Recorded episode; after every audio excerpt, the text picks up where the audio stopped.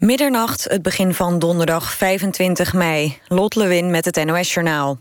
De Britse politie heeft weer een nieuwe verdachte opgepakt... vanwege de aanslag in Manchester.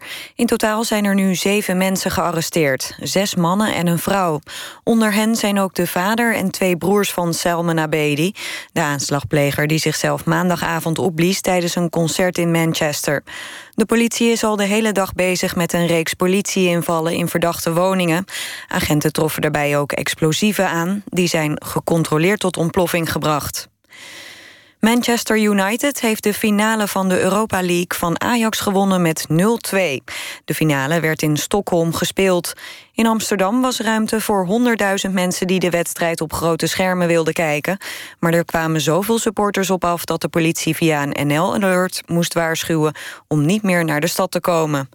Ondanks het verlies van Ajax bleef het relatief rustig in de stad. De politie heeft enkele tientallen arrestaties verricht voor belediging, wildplassen en verstoring van de openbare orde.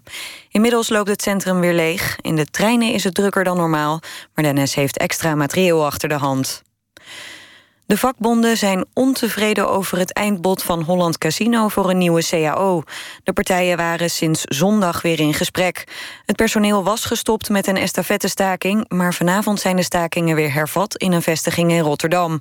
De bonden noemen het eindbod respectloos en onbeschaamd. Bij twee zelfmoordaanslagen in Indonesië, in de hoofdstad Jakarta... zijn drie politieagenten om het leven gekomen. Tien mensen raakten gewond. De aanslagen waren vlakbij een busstation in Jakarta... vijf minuten na elkaar. Volgens de lokale politie waren er veel agenten vanwege een parade. Vanwege de aanslagen is de beveiliging in het openbaar vervoer in Jakarta opgeschroefd. Het weer dan, hier en daar bewolkt. De minima liggen tussen de 8 en de 10 graden. Overdag wordt het in de loop van de dag steeds zonniger. De temperatuur ligt tussen de 21 en 25 graden. Dit was het NOS Journaal. NPO Radio 1. VPRO. Nooit meer slapen.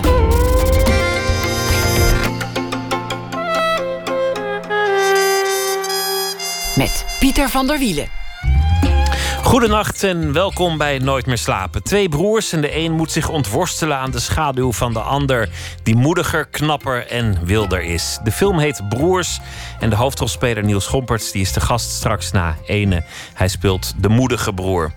Gaan we het ook hebben over de film King of the Belgians en we spreken met eh, Philip Freriks, die eh, de door hem naar Nederland gehaalde traditie van het Nationaal Dicté, een traditie sinds 1990, roekeloos van tv gehaald zag worden en daar eh, vandaag een beetje gegriefd van is.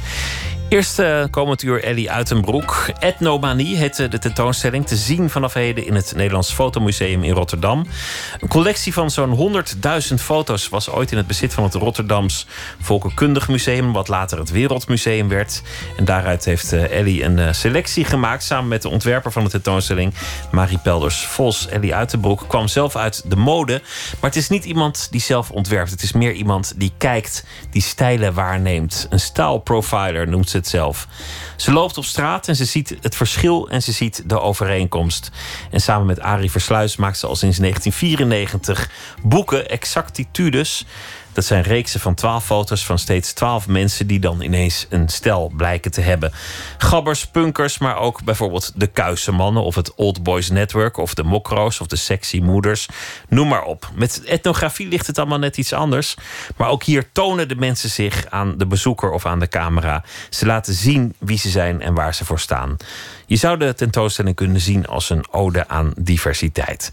Ellie Uitenbroek werd geboren in 1965. Ze heeft de kunstacademie gedaan. En ze is boven alles toch ook echt een Rotterdammer. Ellie, hartelijk welkom. Hallo. Je, jij hoorde op een, op een borrel van die fotocollectie dat die ergens nog moest liggen. En toen, toen, toen ja, ladde er een soort bliksemschicht in die, in die schedelpan en dacht je, ik ga, ik ga dit doen. Direct, dat is direct. Ja, ik hoorde eh, in een heel kleine, kleine gezelschap uh, hoorde ik, doordat we het over het Wereldmuseum hadden, dat die collectie van het Wereldmuseum uh, dus overgebracht zou worden naar het Fotomuseum. En uh, dus zijn ze daar nu in beheer. En ja, ik had direct, dacht ik, dit, is, dit zou zo'n fijne kans voor mij zijn om hier iets mee te doen. Omdat ik al een enorme fascinatie voor die beelden heb. En uh, dat werd eigenlijk direct goed onthaald door het fotomuseum. Die vonden het uh, wel spannend, dat, als ik daar naar zou gaan kijken. En die kennen natuurlijk ja, mij van Exactitudes. Dus ze dachten, zij gaat op die manier naar die collectie kijken. En ze vonden het ook interessant om eens een keertje die collectie te ontsluiten... op een heel andere manier dan dat, dat, dan dat die normaal gepresenteerd wordt. Dus Want daar, dat is natuurlijk het volgende. Je hebt zo'n prachtige collectie die, die reusachtig is en zeer gevarieerd. Ja amateurfotografen, professionele fotografen. Mensen die, die meer uit wetenschappelijke hoek dat deden of artistieke hoek. Dat ligt allemaal daar opgeslagen. Ja.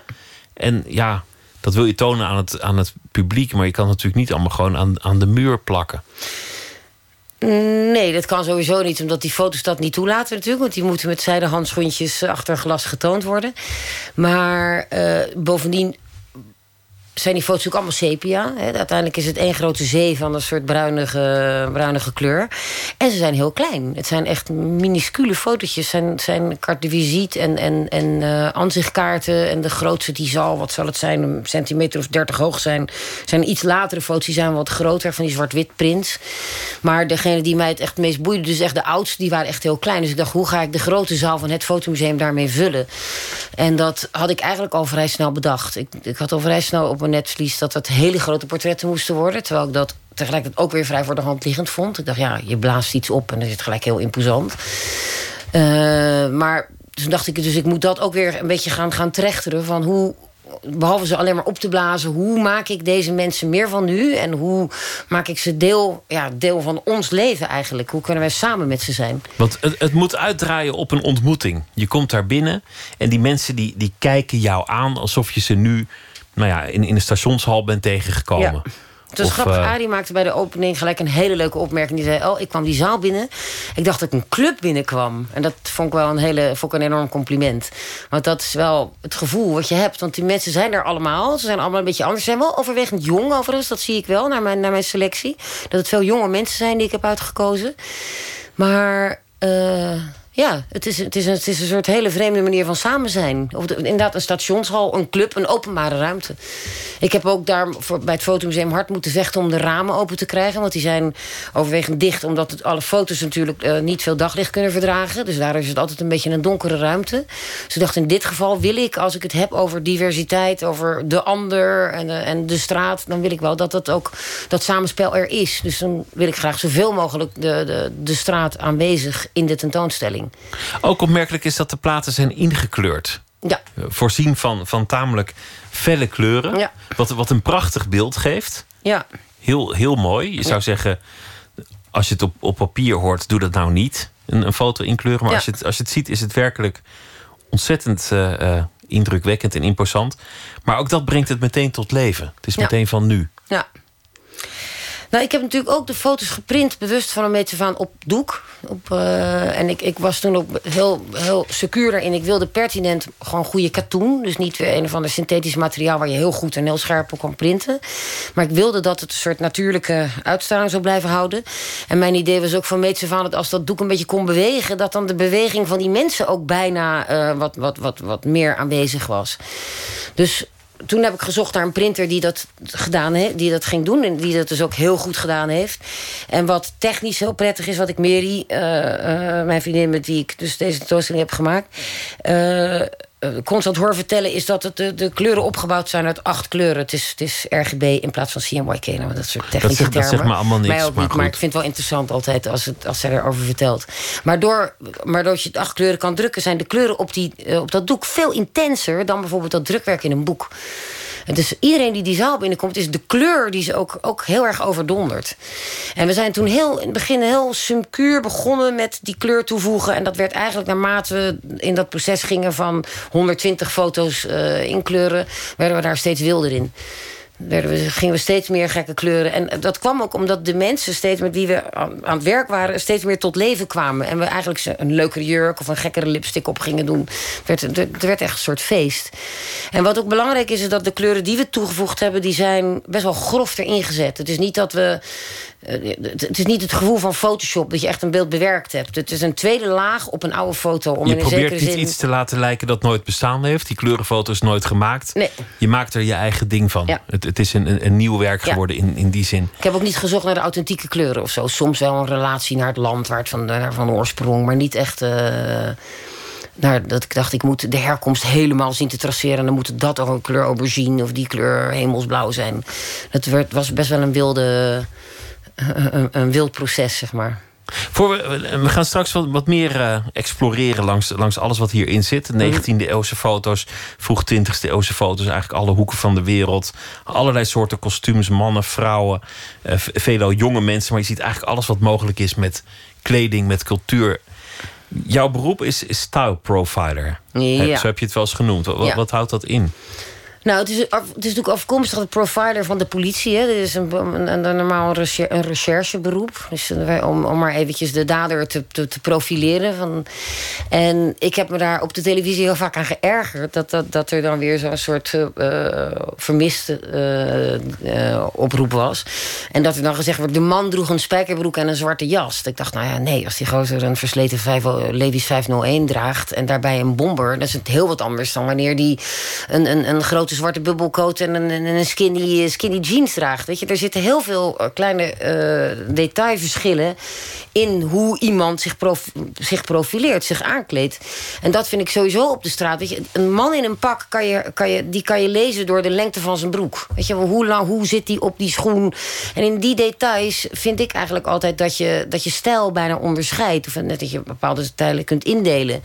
Dus van daaruit heb ik dat profiler ook een beetje op mijn beroep als stylist geplakt. Van ik, ik ben geen stylist die iemand per se mooi maakt... maar ik maak kleine profiel. Ik zie een profiel en daar, die, die, die combineer ik met wat ik dan stijl noem. Of hoe ik dat zou kunnen uitleggen.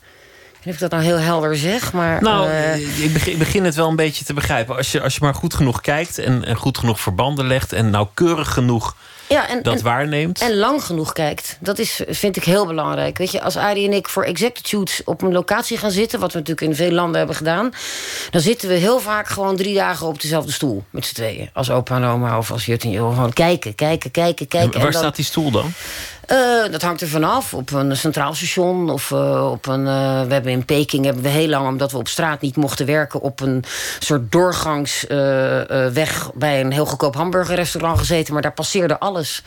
En dan, dan blijf je kijken en op een gegeven moment dan ga je bepaalde verbanden zien. Van dat zie je dus heel veel en dat zie je heel veel. Maar dat combineert wel met dat en dat niet met dat. En zodoende ga je dan voor jezelf een soort, soort destilleren van nou, we willen wat mannen, wat vrouwen, wat oud, wat jong. Wat, wat, wat zien we nou? En dat is ik, ik, ik vind het belangrijkste dat je er echt de tijd voor neemt. Dat je niet zomaar zegt, nou, ik zie dit na een half uurtje op de lijnbaan staan. Dat is onmogelijk. Want er loopt zoveel op een lijnbaan. Of op een Kalverstraat. Of op een, een, een, een, op een universiteit. Dus, eh, het is heel veel tijd. Het is heel lang kijken. Die verbanden zijn het interessantste. I- Iedereen kan wel aanwijzen wat, wat, wat een punker is of een, of een hardrocker. Of Ja. dat, soort, dat soort stijlen zijn heel bekend. Maar er zijn er duizenden Ja. van, van die, eh, die subcategorieën. En mensen horen zelf tot een groep zonder dat ze dat zelf bewust kiezen. Zonder dat ze precies weten: oké, nu word ik punk of nu word ik hardrocker. Toch, toch horen ze ergens bij. Ik vind Ah, het ik denk dat de jeugd wel degelijk gewoon bewust subcultureel bezig is. Je besluit op een gegeven moment, ik ben punk. Of ik ga nu die en die kleren aandoen en ik ga me verzetten. Of je, je gaat skaten, waardoor je bij een bepaalde skate scene hoort. Of je houdt van rap, dus je hebt er weer een, een, een veel meer een hip-hop eh, eh, eh, kledingstijl. Dus bij jeugd denk ik dat je daar... Je bent aan het zoeken naar je identiteit. Dus je, je, je kan veranderen. Ik was zelf vroeger ook. Ik ben geloof ik van de ene dag hippie naar punker geworden. Dit, dat kon. Dat kan nu nog beter. Maar naarmate die oude, die oude vrouw die wij gefotografeerd hebben... in die regenjassen... Ja, die zijn zich niet echt bewust dat ze van een bepaalde subcultuur... bij een bepaalde subcultuur horen. Maar die zijn weer, denk ik, vergroeid in hun eigen identiteit. En daarbij ook nog eens een keertje heel praktisch Nederlands. hè. Een haar heeft een bepaalde watergolf... en een jas is eh, all-weather resistant... en heeft diepe zakken waar die portemonnee in kan. Dus die is uit praktisch oogpunt zijn die vrouwen gekleed. En toevallig, omdat al die praktische dingen nou eenmaal heel handig zijn... doet de buurvrouw het ook. En zodoende, wij, wij plaatsen ze naast elkaar... en wordt het ineens inzichtelijk voor de massa in het algemeen. Van hé, hey, dat is dus ook een groep. Maar het is niet speciaal een stijl. Snap je? Het is geen een stijl zoals punk een stijl is. Maar goed, je, wel degelijk een subcultuur. Want ze, hebben vaak ook wel een, een sociologische eh, overeenkomst. Zeker, ja. ja. Mijn vader was bijvoorbeeld een man met een, met, met een beige regenjas en een, en een aktekoffer. Mhm. En schoenen met gaatjes erin en een, en een vrij grote bril. En een lamswolle trui. Nou nee, een pak. een Ja, pak. Ja, ja. En dan ging die in de bus en dan bij elke halte stapte er nog zo'n man in. Ja, En dan uiteindelijk kwamen ze aan en dan stapten er dertig van die mannen uit. ja. Dat was in, in die tijd heel gewoon. En dat zie je nu nog. ja je ziet het nog. Ga naar een technische universiteit. en Je ziet heel veel mannen met een streepjesblouse en een, en een pennetje Ja, in hun of, borstzak. Of ga vandaag naar de lijnbaan en dan lopen alle jongens van 18 tot 21 in een joggingpak. Waar, waar een soort hangend joggingpak. Of je nou dun of dik bent met hele nauwe pijpjes en hele platte sneakertjes. En een leren jasje of een bubbelcoatje en een capuchonnetje eroverheen. Allemaal. Je denkt, wat is hier gebeurd? Waardoor dit nu in één keer leisurewear is streetwear geworden. En weet je, en het, het is totaal uniform. Een hele, hele grote cultuur van dat soort jonge, jonge jongens. Totale diverse, diversiteit. Van alle kleuren door elkaar. Allemaal die outfit. En dan zitten jullie op een stoeltje, of het nou is in, in eh, Beijing of in Rotterdam en, Ja. of in Parijs.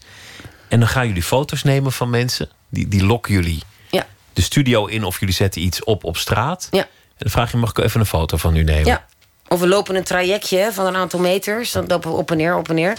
En dan, dan gaan we eerst goed kijken van wat, welke, wat, wat willen we nou en wat, waar gaan we mee beginnen. En dan de eerste persoon, ik, nou, dat gaan we ongeveer doen. De eerste persoon vragen we. En die uh, installeert dan meestal de camera. Ik lood hem naar de stip, zoals we dat noemen. En dan uh, kijken we elkaar een beetje aan, Arie en ik. Staat hij goed zo of staat ze goed zo? Want de eerste gaat altijd zijn eigen houding aannemen. Die, die we eigenlijk daarna herhalen in de, in de, in de serie. En dan... Uh, ja, maken we een foto en dan noteren we alle gegevens. En we vertellen wat we aan het doen zijn. En uh, we sturen meestal de foto ook daarna nog op. Weet je dan op welke groep het wordt? Heb meestal je, wel. Ja, meestal dan wel. weet je ook, oké, okay, dit wordt zo'n uh, net geklede Congolese man... die je veel rond Gare du Nord ziet. Ja, een sapeur in dit geval. Een sapeur heet ja. dat. Ja, ja. Ik had, ik, had er nooit, ik had er nooit aan gedacht tot jullie erover begonnen... dat het bestond en sindsdien herken ik het. Ja, ja maar het is dus sindsdien ook wel heel groot geworden hoor. Dat, ze- dat, die, die, die, sapeurs, dat, die, die, die, kliek, die kliek is echt heel, heel erg uitgebreid. Die, zijn- die zijn zich bewust geworden van het feit dat ze herkend werden. Dat is als een soort, soort vuurtje is dat gegaan... dat veel meer sapeurs sapeurs werden, zeg maar. Want het zijn natuurlijk van oudsher gewoon mannen... met een redelijk, ja, een redelijk eh, eh, nou, ik wou niet zeggen, het is een onzin uitzichtloos bestaan. Maar het zijn de meeste mannen die wij daar gefotografeerd hebben. hadden niet echt veel werk, waren een beetje op de straat aan het hangen. Maar op het moment dat ze zeg maar in hun sapeurs outfit gaan, dan Een liften ze, pak. liften ze zich uit de sleur van de alledag. En verkleden ze zich in een mooi pak, en maar ook met alle paraphernalia erbij. Met eh, een krant onder hun arm en een stok en een hoed en een choker en een gekleurde sok en een, zelfs een sokspeld. Zo overdreven mogelijk. En gaan ze ook met een loopje acteren op straat. Super fascinerend. En, eh, en dat kan de volgende dag weer voorbij zijn. Maar het is live the moment in een, in een andere wereld. Je eigen acteur zijn, gewoon op straat. Fantastisch fenomeen. Hoort iedereen bij een groep uiteindelijk? Nee, wel nee. Nee, nee, nee, nee, nee. Er zijn godzijdank ook nog individuen op deze wereld. Ja, maar ik bedoel, als je in een groep zit, ben je ook nog steeds een individu. Ja, hè? Het is niet dat je daarbij. Maar het is niet eh, dat je iedereen in een, in een eh, eh, hokje kunt plaatsen. eh, nee, niet per se. Nee, nee, nee, zeker niet. Nee. Nee. We zeggen altijd, ik zeg altijd, wat wij met executives doen... is ongeveer 10, 20 procent van de mensen die wij om ons heen zien. De rest eh, vind ik of de grijze massa, of te uniek, of eh, niet boeiend genoeg. Maar we- waar we naar kijken is wat wij, wat ik, of wat Arie en ik... eh, aan stijl interessant vinden, of aan identiteit, of aan uniformiteit... of aan alles wat ja, met die mode in, op die manier te maken heeft. Of nog niet geclassificeerd, dat kan natuurlijk ook. Ja. Dat je het eh, ver- verband nog niet hebt. eh, Maar het is gezien. natuurlijk een project wat heel erg vanuit mode en stijl ontstaan is. Hè? Arie is fotograaf, fotografie gedaan. Ik heb mode eh, gedaan, dus ik ben ook wel ontwerper. Maar ehm, we hadden dus alle twee die, die, die modevoorkeur. En het is eigenlijk natuurlijk een beetje gestileerd documentair werk. Maar het gaat wel daadwerkelijk over stijl en mode. En niet zozeer alleen vanuit antropologisch oogpunt... laten wij de wereld nou eens in kaart gaan brengen. Het gaat over, over mode. Het is ook inspiratie voor kledingmakers. Maar het gaat ook over de vraag hoe mode eigenlijk ontstaat. Wordt Mhm. het getekend door een ontwerper? Of, of gebeurt het ergens achteraf waar niemand het nog, nog heeft gesignaleerd? Mode in het algemeen bedoel je? Ja, een, een stijl, waar ontstaat dat? Is dat, is dat een, een bedenksel? Of is, het, of is het meer iets spontaans? Nee, ik denk dat eh, ja, een, een stijl. Ik denk dat er altijd wel een paar aanstichters zijn die iets doen. Waardoor, uh, uh, waardoor er volgelingen komen. Je, ziet, wat ik altijd in de hip-hop heel leuk vind, is dat dingen overdreven worden. Je, kent natuurlijk al die kam in dat haar of een te grote bril. Of, zo nu in deze tentoonstelling is er één uh, foto van een warrior. Dat is een, een, een, een, jonge, een jonge gast die overigens volgens mij gefotografeerd is in Europa, niet zozeer in Afrika. Die heeft een, eh, een, kapsel van een poedel. Dat is echt een mega fascinerend kapsel. Je ziet gewoon koningspoedel. Terwijl je ziet ook dat die, die, die, die rappers met sans gêne gewoon zo'n zo'n kapsel ook zelf zouden doen. En dat ze dat met heel veel egaar zullen dragen. En dan, dan, dan volgen er meer. Dus ik denk dat er altijd een soort aanstichters zijn... zeker in jeugdcultuur... die een, een, een stijl een zetje geven. En het stijl wordt nooit op, op de tekentafel ontworpen. Dat geloof ik helemaal niet. Dat is iets wat leeft in een samenleving... en wat, wat, wat wat broeit en wat iedereen oppikt. In die zin hebben jullie misschien ook een functie voor de, voor de modemakers. Ja, zeker. Dat jullie dingen signaleren en, en aanreiken. Ja, zeker. Zeker. We gaan uh, luisteren naar uh, muziek van uh, Kelle Okereke. En dat is een zanger en gitarist van een Britse band Block Party. En dit nummer heet Yamaya.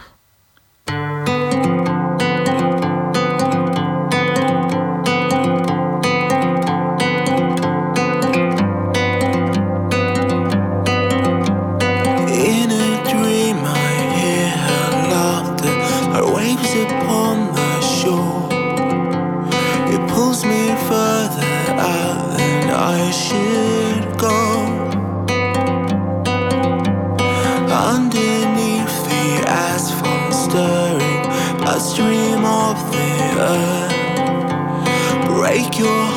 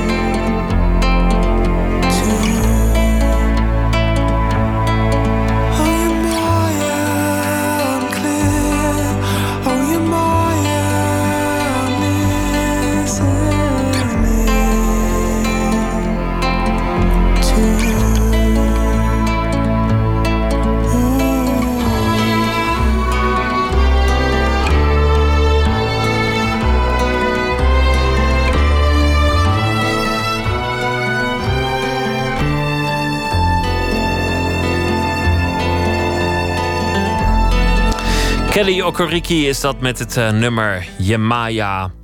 En uh, tegenover mij zit Ellie Uitenbroek. We hebben het uh, gehad over haar stijl profileren. Wat, wat ze als beroep doet inmiddels. Geboren in 1965, opgegroeid in Rotterdam.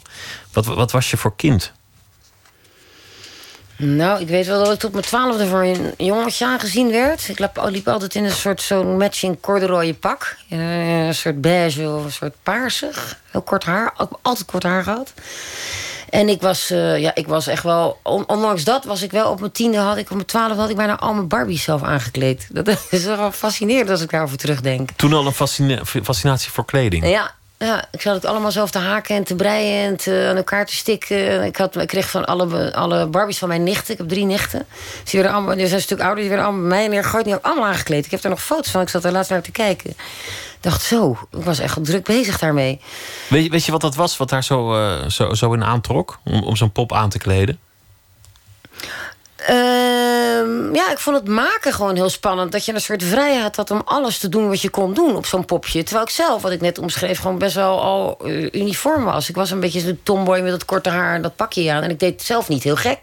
Ik had nooit, nooit gekke, gekke, gekke schoenen of gekke jurken. Of, of was wel heel... Uh, Nee, dat, wat dat gaf, was dat gewoon heel duidelijk. Maar die poppen, ja, die kleedde ik aan. Ik vond het maken heel leuk. Ik vond het maken vooral heel leuk. Ik zou nog uren nu kunnen besteden aan breien, borduren vooral. Ik heb er alleen moet er nou nog een grotere leesbril en nog een grotere lamp. En ik heb er weinig tijd voor. Maar dat is wel altijd een, een rustgevend ding voor mij geweest. Ja.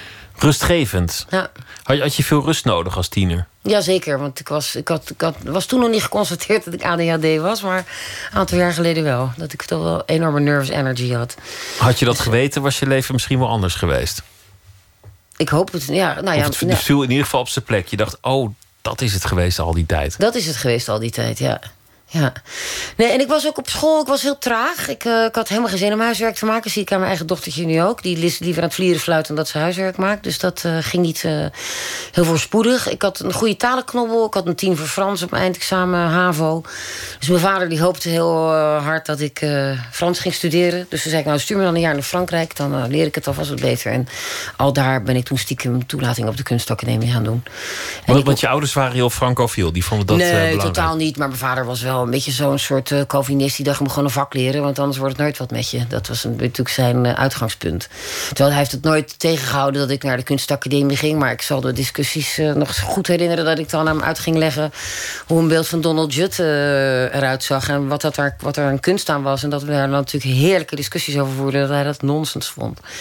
Dat, we, dat was de kunstacademie tijd. Ik kwam er echt als een vis in het water. Ik vond het zo fijn na zo'n HAVO in Hoogvliet en een scholengemeenschap en een jaartje tussen de iets te rijke kinderen in Frankrijk. En toen kwam op die kunstacademie. Ik, ik zal het nooit vergeten. Het was echt een warm bad. Gewoon. Ik kon doen wat ik wilde. Ik uh, ja, dat is, uh, heeft me heel goed gedaan. En dat zag mijn vader denk ik ook wel. Dat ik daar echt wel op uh, leefde. Je hebt, je hebt relatief lang over de kunstacademie gedaan. Ja, was dat om die, die reden dat je er eigenlijk geen afscheid van wilde nemen? Nou, dat zal ermee te maken hebben. Maar ik was ook wel bezig. Ik ging excursies organiseren. En ik ging een studentenvereniging oprichten. En ik, ik ging het eerste jaar mode doen. Maar ik had al vrij snel in de gaten dat dat eigenlijk een hele commerciële uh, modeafdeling was. Dus je moest technische tekeningen maken die dan uiteindelijk uitgevoerd gingen worden. Terwijl ik had daar een idee dat ik op een pop ging mouleren. Dat ik gekkigheid kon, uh, kon uithalen. Maar dat, die vrijheid was er op mode niet. Dus daardoor vond ik dat ontwerpen al, al vrij snel een beetje saai worden. En ik vond de representatie van mode eigenlijk veel interessanter worden. Ik vond, begon, begon fotografen te bekijken en ik begon de mensen op zich veel leuker te vinden dan de catwalk bijvoorbeeld. Weet je? Of de, de collecties die die winkels in moesten. Ik vond gewoon hoe de mensen dragen, dat, dat was al heel snel. dacht, dat vind ik veel interessanter. En ID werd toen groot, het tijdschrift ID. Waarbij je van die eerste straight-ups had. Dus die portretten van subcultu vaak subculturele uh, hippe gasten en meisjes die dan. En een straight-up was een portret van top tot teen met zo'n klein, uh, klein beschrijving erbij van hoe heet je, hoe oud ben je, waar kom je vandaan, wat luister je voor muziek. En die, daar, die vond ik heerlijk om naar te kijken. Dat was wel een enorme inspiratiebron, de ID. Als je het tot nu toe vertelt, zou ik zeggen, die, die, gaat, die gaat dingen maken. Die wordt, ja. die wordt ontwerpster of, uh, of op een andere manier gaat hij gaat ermee aan de slag. Maar bij jou ging het een beetje weg van dat maken. Ja, uiteindelijk. Nou dat, nou, dat, is het heel lang geweest natuurlijk met Arie. Waren het niet eh, in het project Execute, zeg maar. Terwijl het maken van een Execute aan zich is ook weer een, een ding op zich. Want dat zijn je je maakt wel degelijk iets. Je hebt nu ook iets gemaakt. Je stelt samen, je stileert weer. De, welke, welke, een kleine anekdote over die oma's met die regenjas. Die vind ik altijd heel leuk om te vertellen.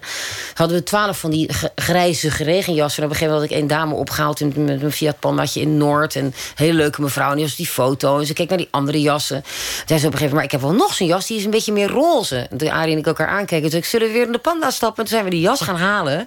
En die heeft toen aangedaan. Die is net een tikje roze. En als je dat in die serie ziet, maakt dat die serie. Die maakt het beeld. Dus ik was nog wel steeds aan creëren daarmee. Maar bijvoorbeeld nu met etnomanie is het ook... die doeken, dat is ook gewoon creatie. Het is niet alleen maar dat kijken. Het is ook wel een ontwerpfase. Dus ik, ik merk wel dat ik het soms mis. Dat ik wel weer echt behoefte heb om dingen te maken. Maar jouw fascinatie voor, voor kleding is gebleven en voor het maken ook. Maar wat jij het mooie vindt aan kleding, dat, dat is gewoon hoe het de weg naar de stratenclub of, uh, of, of het werk of het station vindt. Ja. Niet, niet een catwalk die steriel is ontworpen met uh, nee, ik heb frelle modellen met, met de nieuwste creaties. Nee, daar heb ik eigenlijk een aversie tegen, eerlijk gezegd. Als ik het nou maar eens een keertje want dat betekent gewoon helemaal niks. Ja, natuurlijk, het betekent heel veel. Maar het is niet mijn wereld. Nee, het is een hele interessante wereld, die modewereld. En de, als je er helemaal in zit, kan ik me voorstellen... dat je hem op de voet wil volgen. En dat je echt, uh, als je een fashionista bent... elke nieuwe volk wil zien. Of elke twee, uh, twee keer per jaar of drie keer per jaar... middels uh, de, de Fashion TV gaat kijken om al die shows te zien. Maar mijn, mijn wereld is het nooit geweest. Ik vind het, vind artificieel. En ik vond, vind die modellen ook vaak totaal eenduidig. Totaal, ja, het zijn, wat mij betreft uh, humano humanoid, hoe heet het ook weer? Uh, Hubot, was toch die serie? Van die robots. Ja, nee, dat, daar heb ik nooit iets mee gehad eigenlijk. Nee.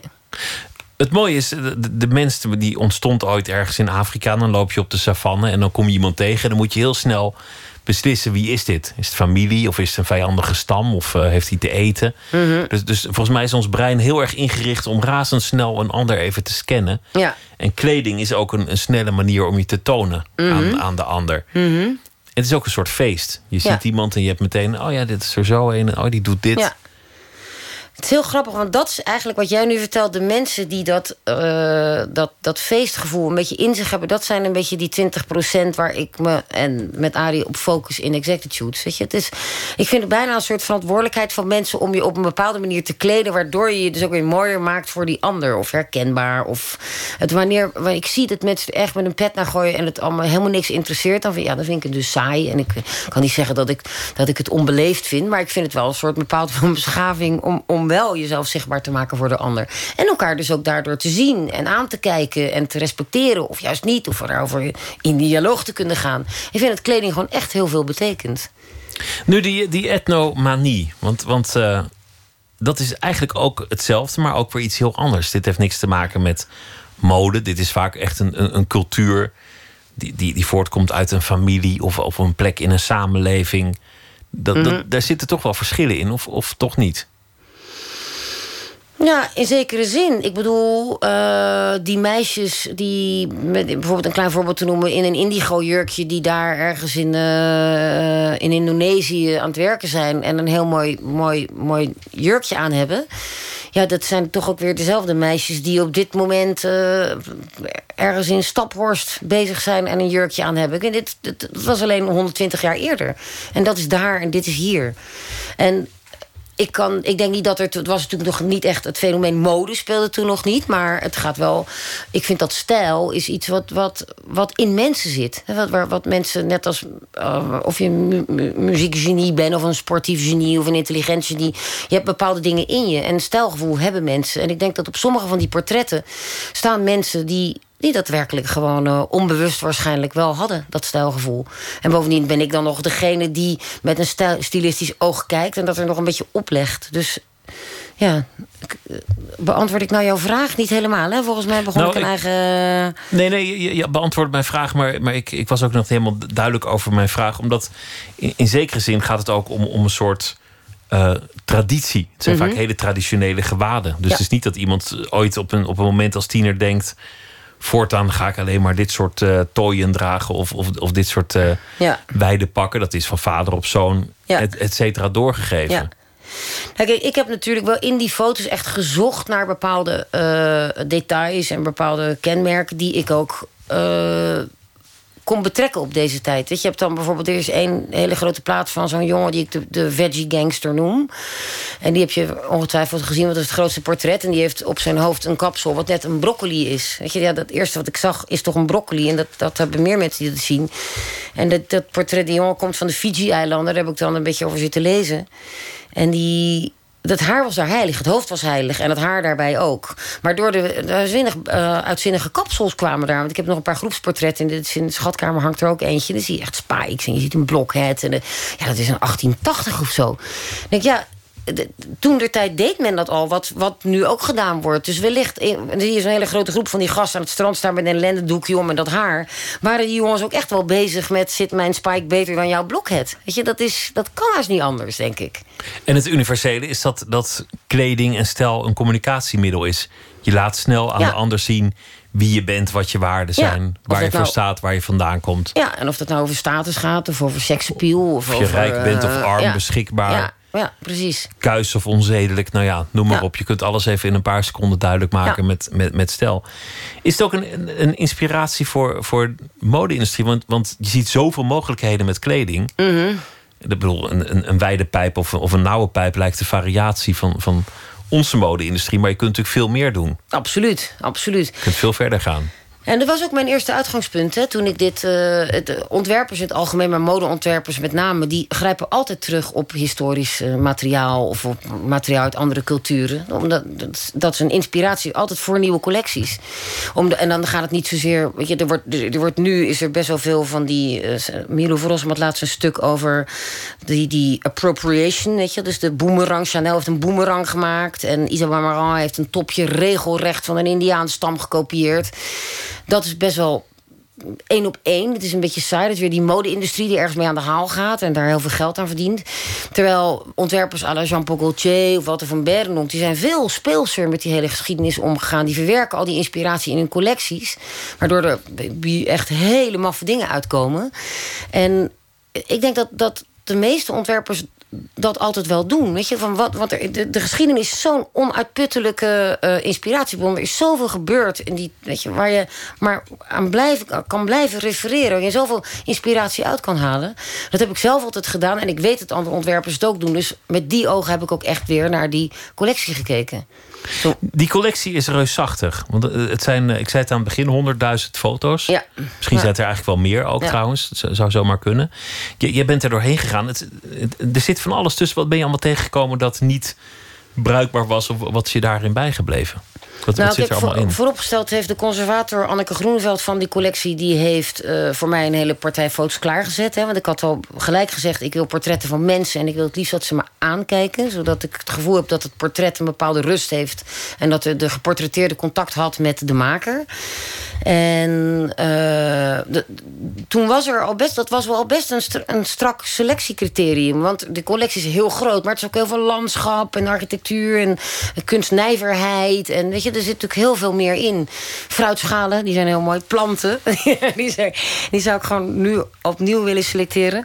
Maar, um, dus ik, ik had, dat setje stond al klaar. Dus Um, waar was ik gebleven? Wat, wat vroeg jij nou? Want, ja, wat ben je allemaal tegengekomen? Nou, je noemt al fruitschalen. Ja, ik, ik, ben, ik ben natuurlijk ook dingen tegengekomen die, ja, die niet heel, heel prettig waren. Ik kwam een heel groot boek over, uit Indonesië tegen... met echt een groot boek met een foto op de voorkant. Echt heel mooi inge, ingeplakt. Dat je verdiept in de linnen van een, een tijger... die met zijn poot in een enorm, onder een enorm hakbijl zat. Dat je denkt, dit is een cover van een boek. Weet je, hoe gruwelijk waren die mensen in die tijd?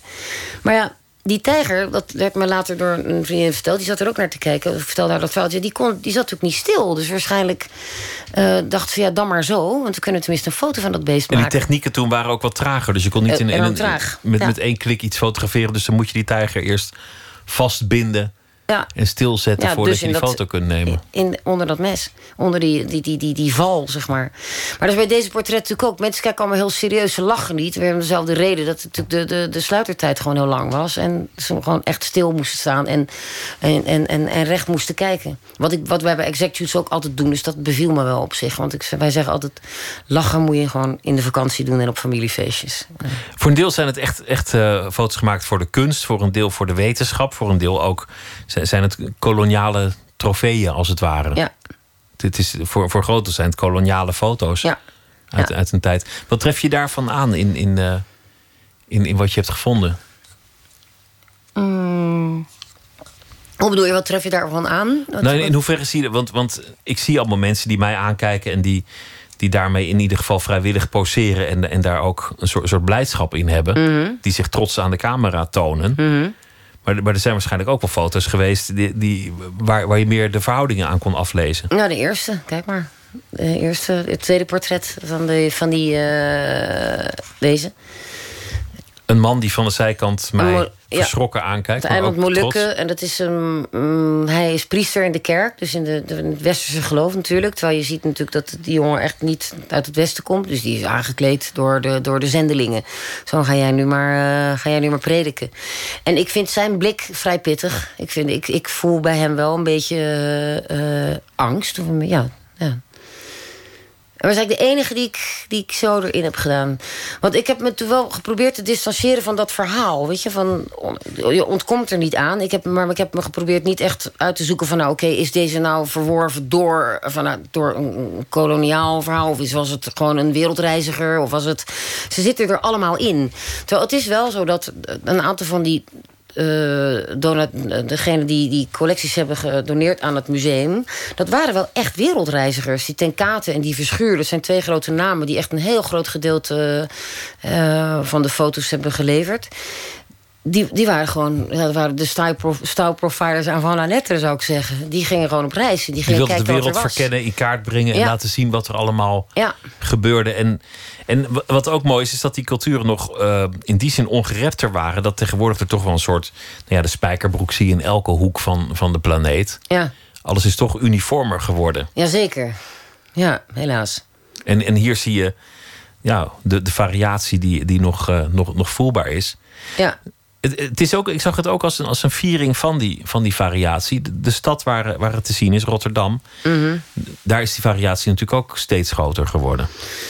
Jazeker, en het is altijd in Rotterdam lijkt het altijd alsof de, de, de, de, de culturele diversiteit gewoon, of de etnische diversiteit, veel groter is dan in andere steden. En ik denk niet dat dat zo is. Alleen het manifesteert zich meer. Weet je, in Amsterdam ben je een landje heel snel op de grachtengordel in de negen straatjes. En dan is het, is gewoon een soort rijk shoppend wit, wit, wit toeristenbolwerk geworden. Terwijl in Rotterdam beweegt iedereen zich overal, lijkt het een beetje. Het is natuurlijk een hele gekke stad waarbij ja, de, de kern is, niet zo goed, eh, niet zo helder als in Amsterdam. Ehm, ja, ik denk, ik denk eigenlijk dat de enige reden is. Want ik denk dat als je het statistisch ziet... dat er echt niet, dat er niet echt veel etnische, grotere etnische diversiteit in Rotterdam is... dan in eh, Amsterdam of in Leiden of in Utrecht. Maar zo voelt het wel, Ja, als, je, als, je er, wel. als je er loopt. Ja. Ja. Is, is dat een, een, een gedachte die je ook wil overbrengen ehm, hiermee? ja, het is de titel. Etnomanie. Ja. Wat, wat bedoel je met etnomanie? Eh, nou, het is, het is tweeledig. Het is, als we nog even bij die mode aan te haken... is het de etnomanie in de mode... waarin je de, de soort eh, verwarring ziet van eh, westerse, westerse types... met, met Engelse streetwear merken als Fred Perry... waar ze dan wel heel veel dreads en... en je, de soort, of de, de, de hipster die, die tribal tattoos heeft... maar dan wel een soort harde denim, Levi's jeans. Je, het soort, soort clash van cultuur. Dus zoveel mogelijk, er moet zoveel mogelijk door elkaar. De, de, de manie van allerlei verschillende eh, culturen in de mode. Maar ook de hedendaagse discussie natuurlijk van, van de volkeren die allemaal maar bewegen... en de wereld die globaliseert en de etnische meerderheden... in plaats van de etnische minderheden. Het is, ik, vind het woord, ik vond het woord etnisch van meet af aan gewoon heel interessant. Ik dacht, wat, het wordt altijd gebruikt in de zin van een etnische minderheid. Bijna iets negatiefs, terwijl etno is gewoon volk.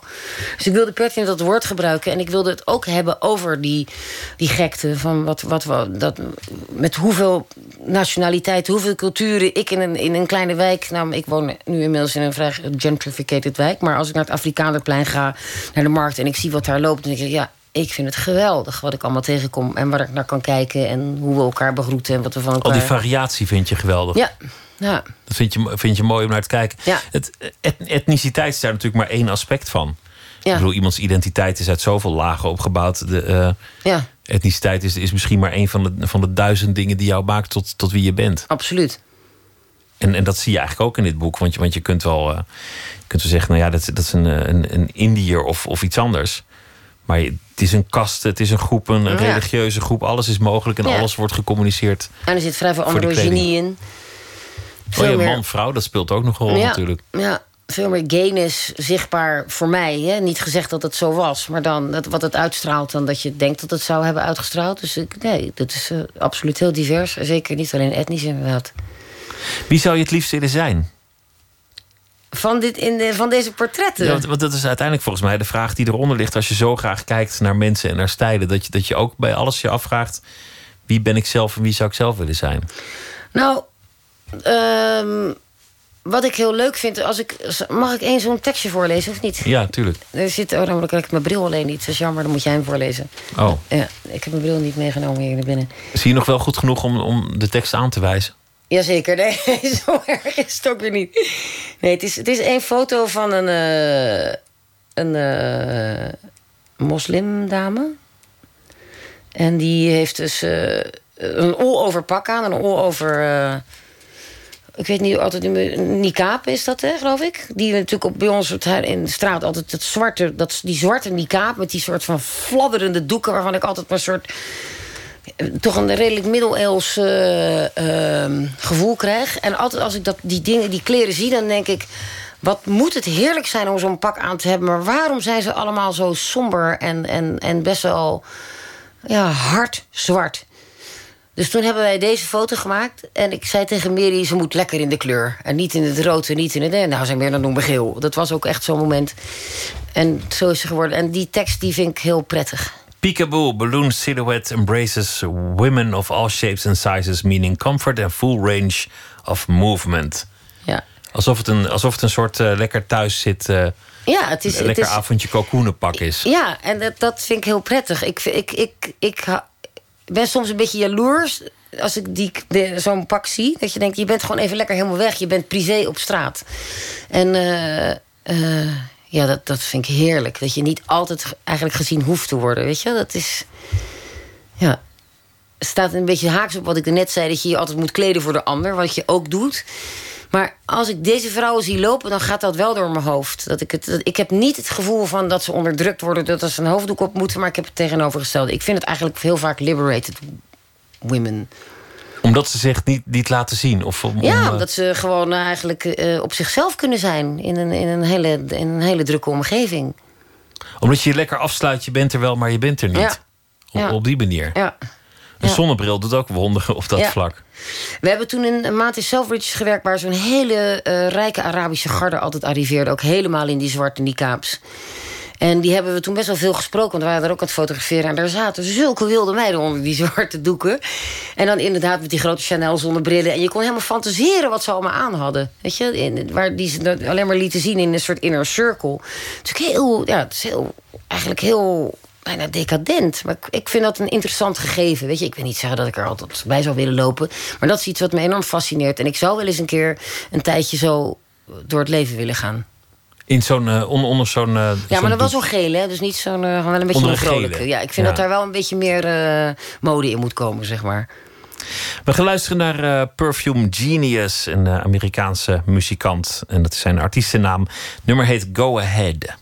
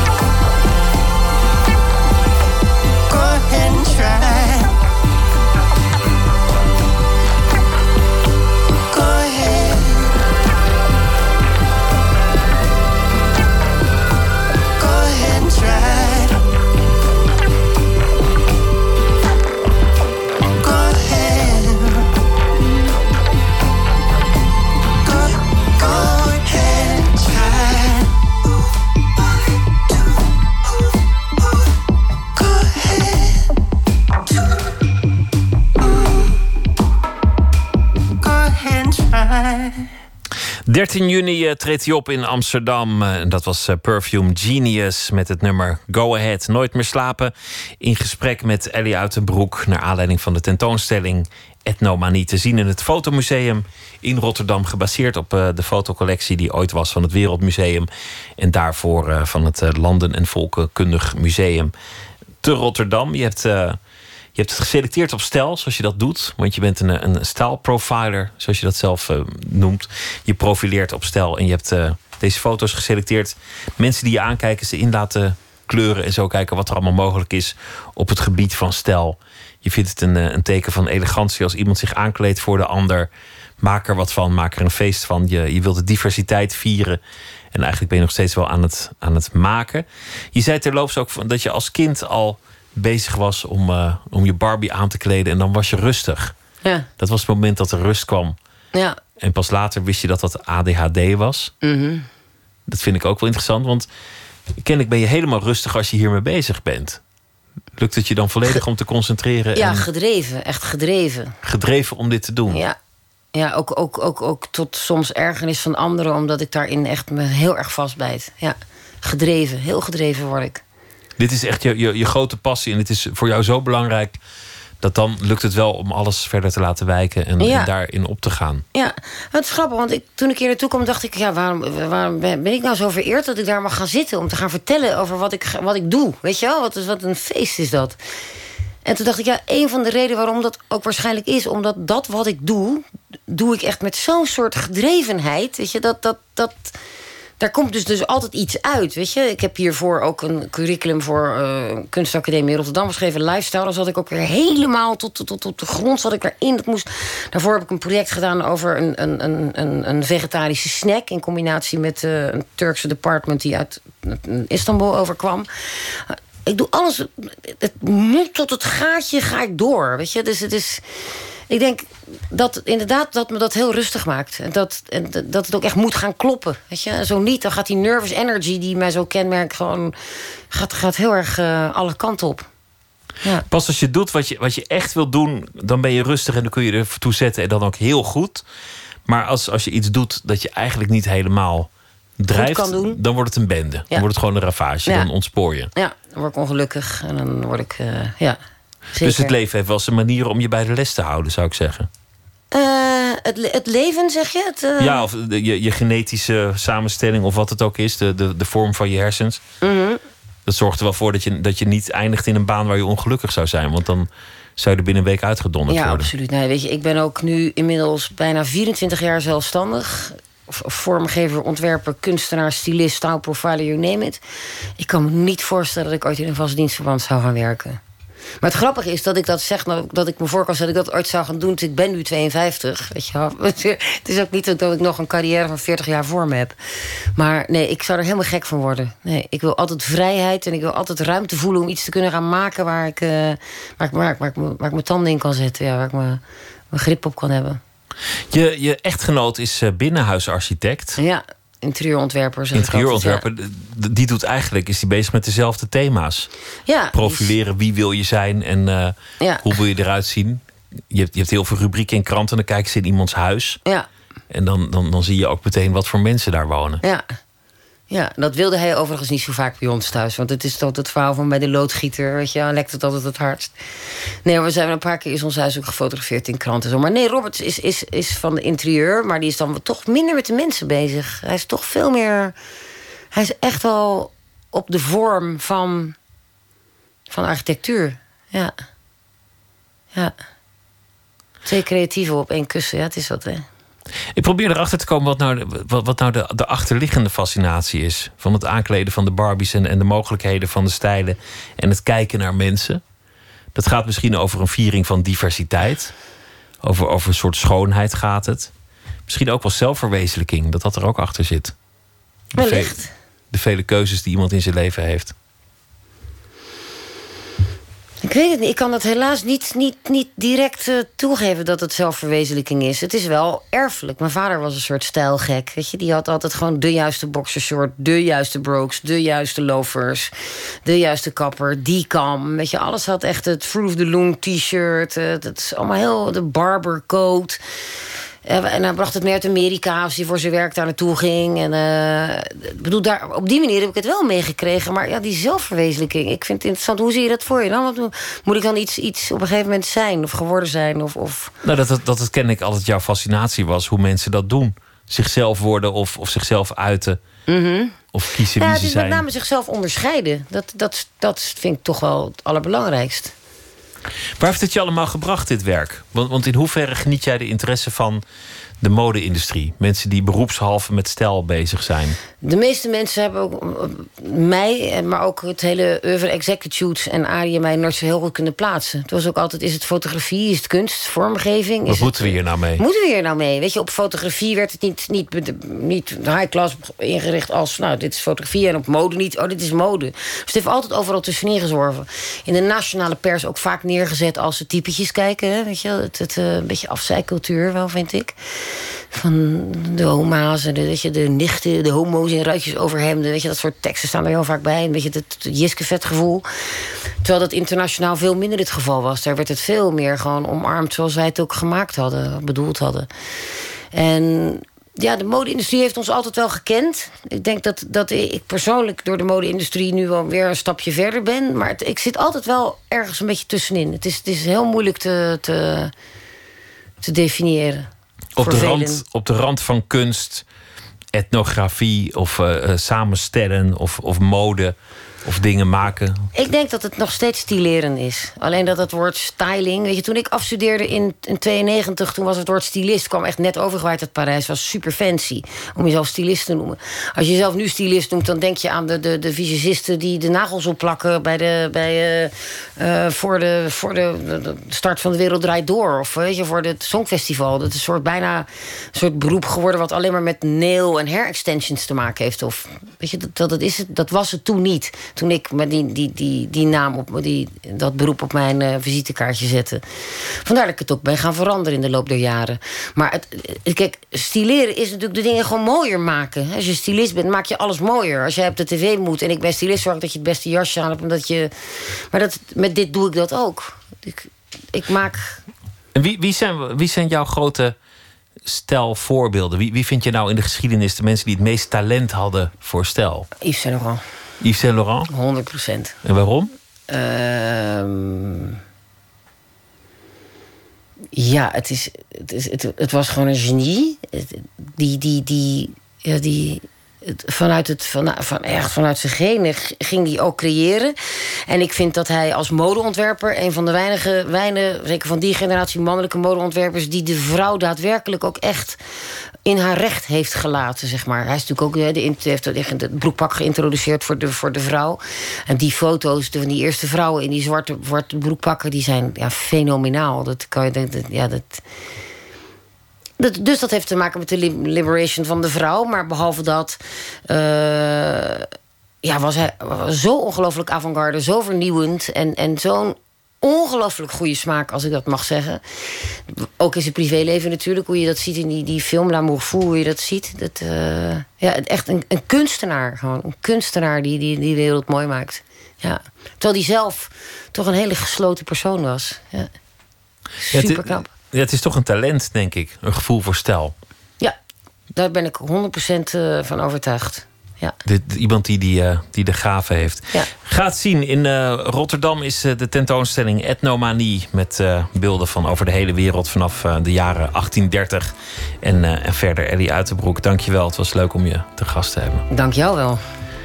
En een goede reis naar, eh, naar Rotterdam. Rolfa. Ja, we gaan weer. Zometeen gaan we verder met eh, Nooit meer slapen. Twitter, het VPRO NMS. En we zitten ook op Facebook. En u kunt zich abonneren op de podcast via iTunes of de website van de VPRO. VPRO.nl schuine streep Nooit meer slapen.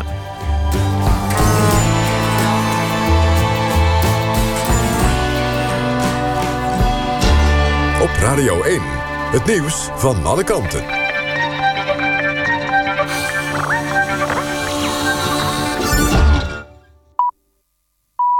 1 uur, Lot Lewin met het NOS-journaal.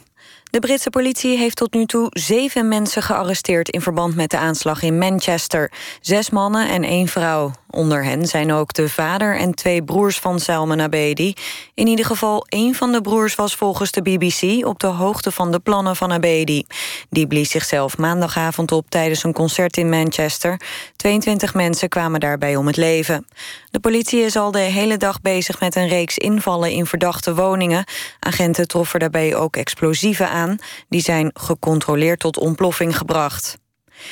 In Amsterdam is het relatief rustig gebleven tijdens en na de finale van de Europa League. Manchester United won met 2-0 van Ajax in Stockholm. In het centrum van Amsterdam was ruimte voor 100.000 mensen die de wedstrijd op grote schermen konden kijken. Maar er kwamen zoveel supporters op af dat de politie via een NL-alert opriep om niet meer te komen. Ondanks het verlies van Ajax waren er geen grote ongeregeldheden. De politie heeft enkele tientallen arrestaties verricht... voor belediging, wildplassen en verstoring van de openbare orde. In de hoofdstad van Brazilië is een massale demonstratie uit de hand gelopen. Tienduizenden mensen gingen de straat op om te protesteren tegen economische hervormingen. Ook eisen ze het aftreden van de president, die verdacht wordt van corruptie. De betogers richten hun woede op de ministeries in Brazilië. Meerdere overheidsgebouwen moesten ontruimd worden. In een van de ministeries brak brand uit. De president heeft nu het leger op de betogers afgestuurd om een einde te maken aan de demonstratie. Het weer dan, hier en daar bewolkt. De minima liggen tussen de 8 en de 10 graden. In de loop van de dag steeds zonniger met temperaturen tussen de 21 en de 25 graden. Richting het weekend wordt het steeds warmer met mogelijk 30 graden. Op zondag neemt de kans op onweer toe. Dit was het NOS Journaal. NPO Radio 1. VPRO. Nooit meer slapen.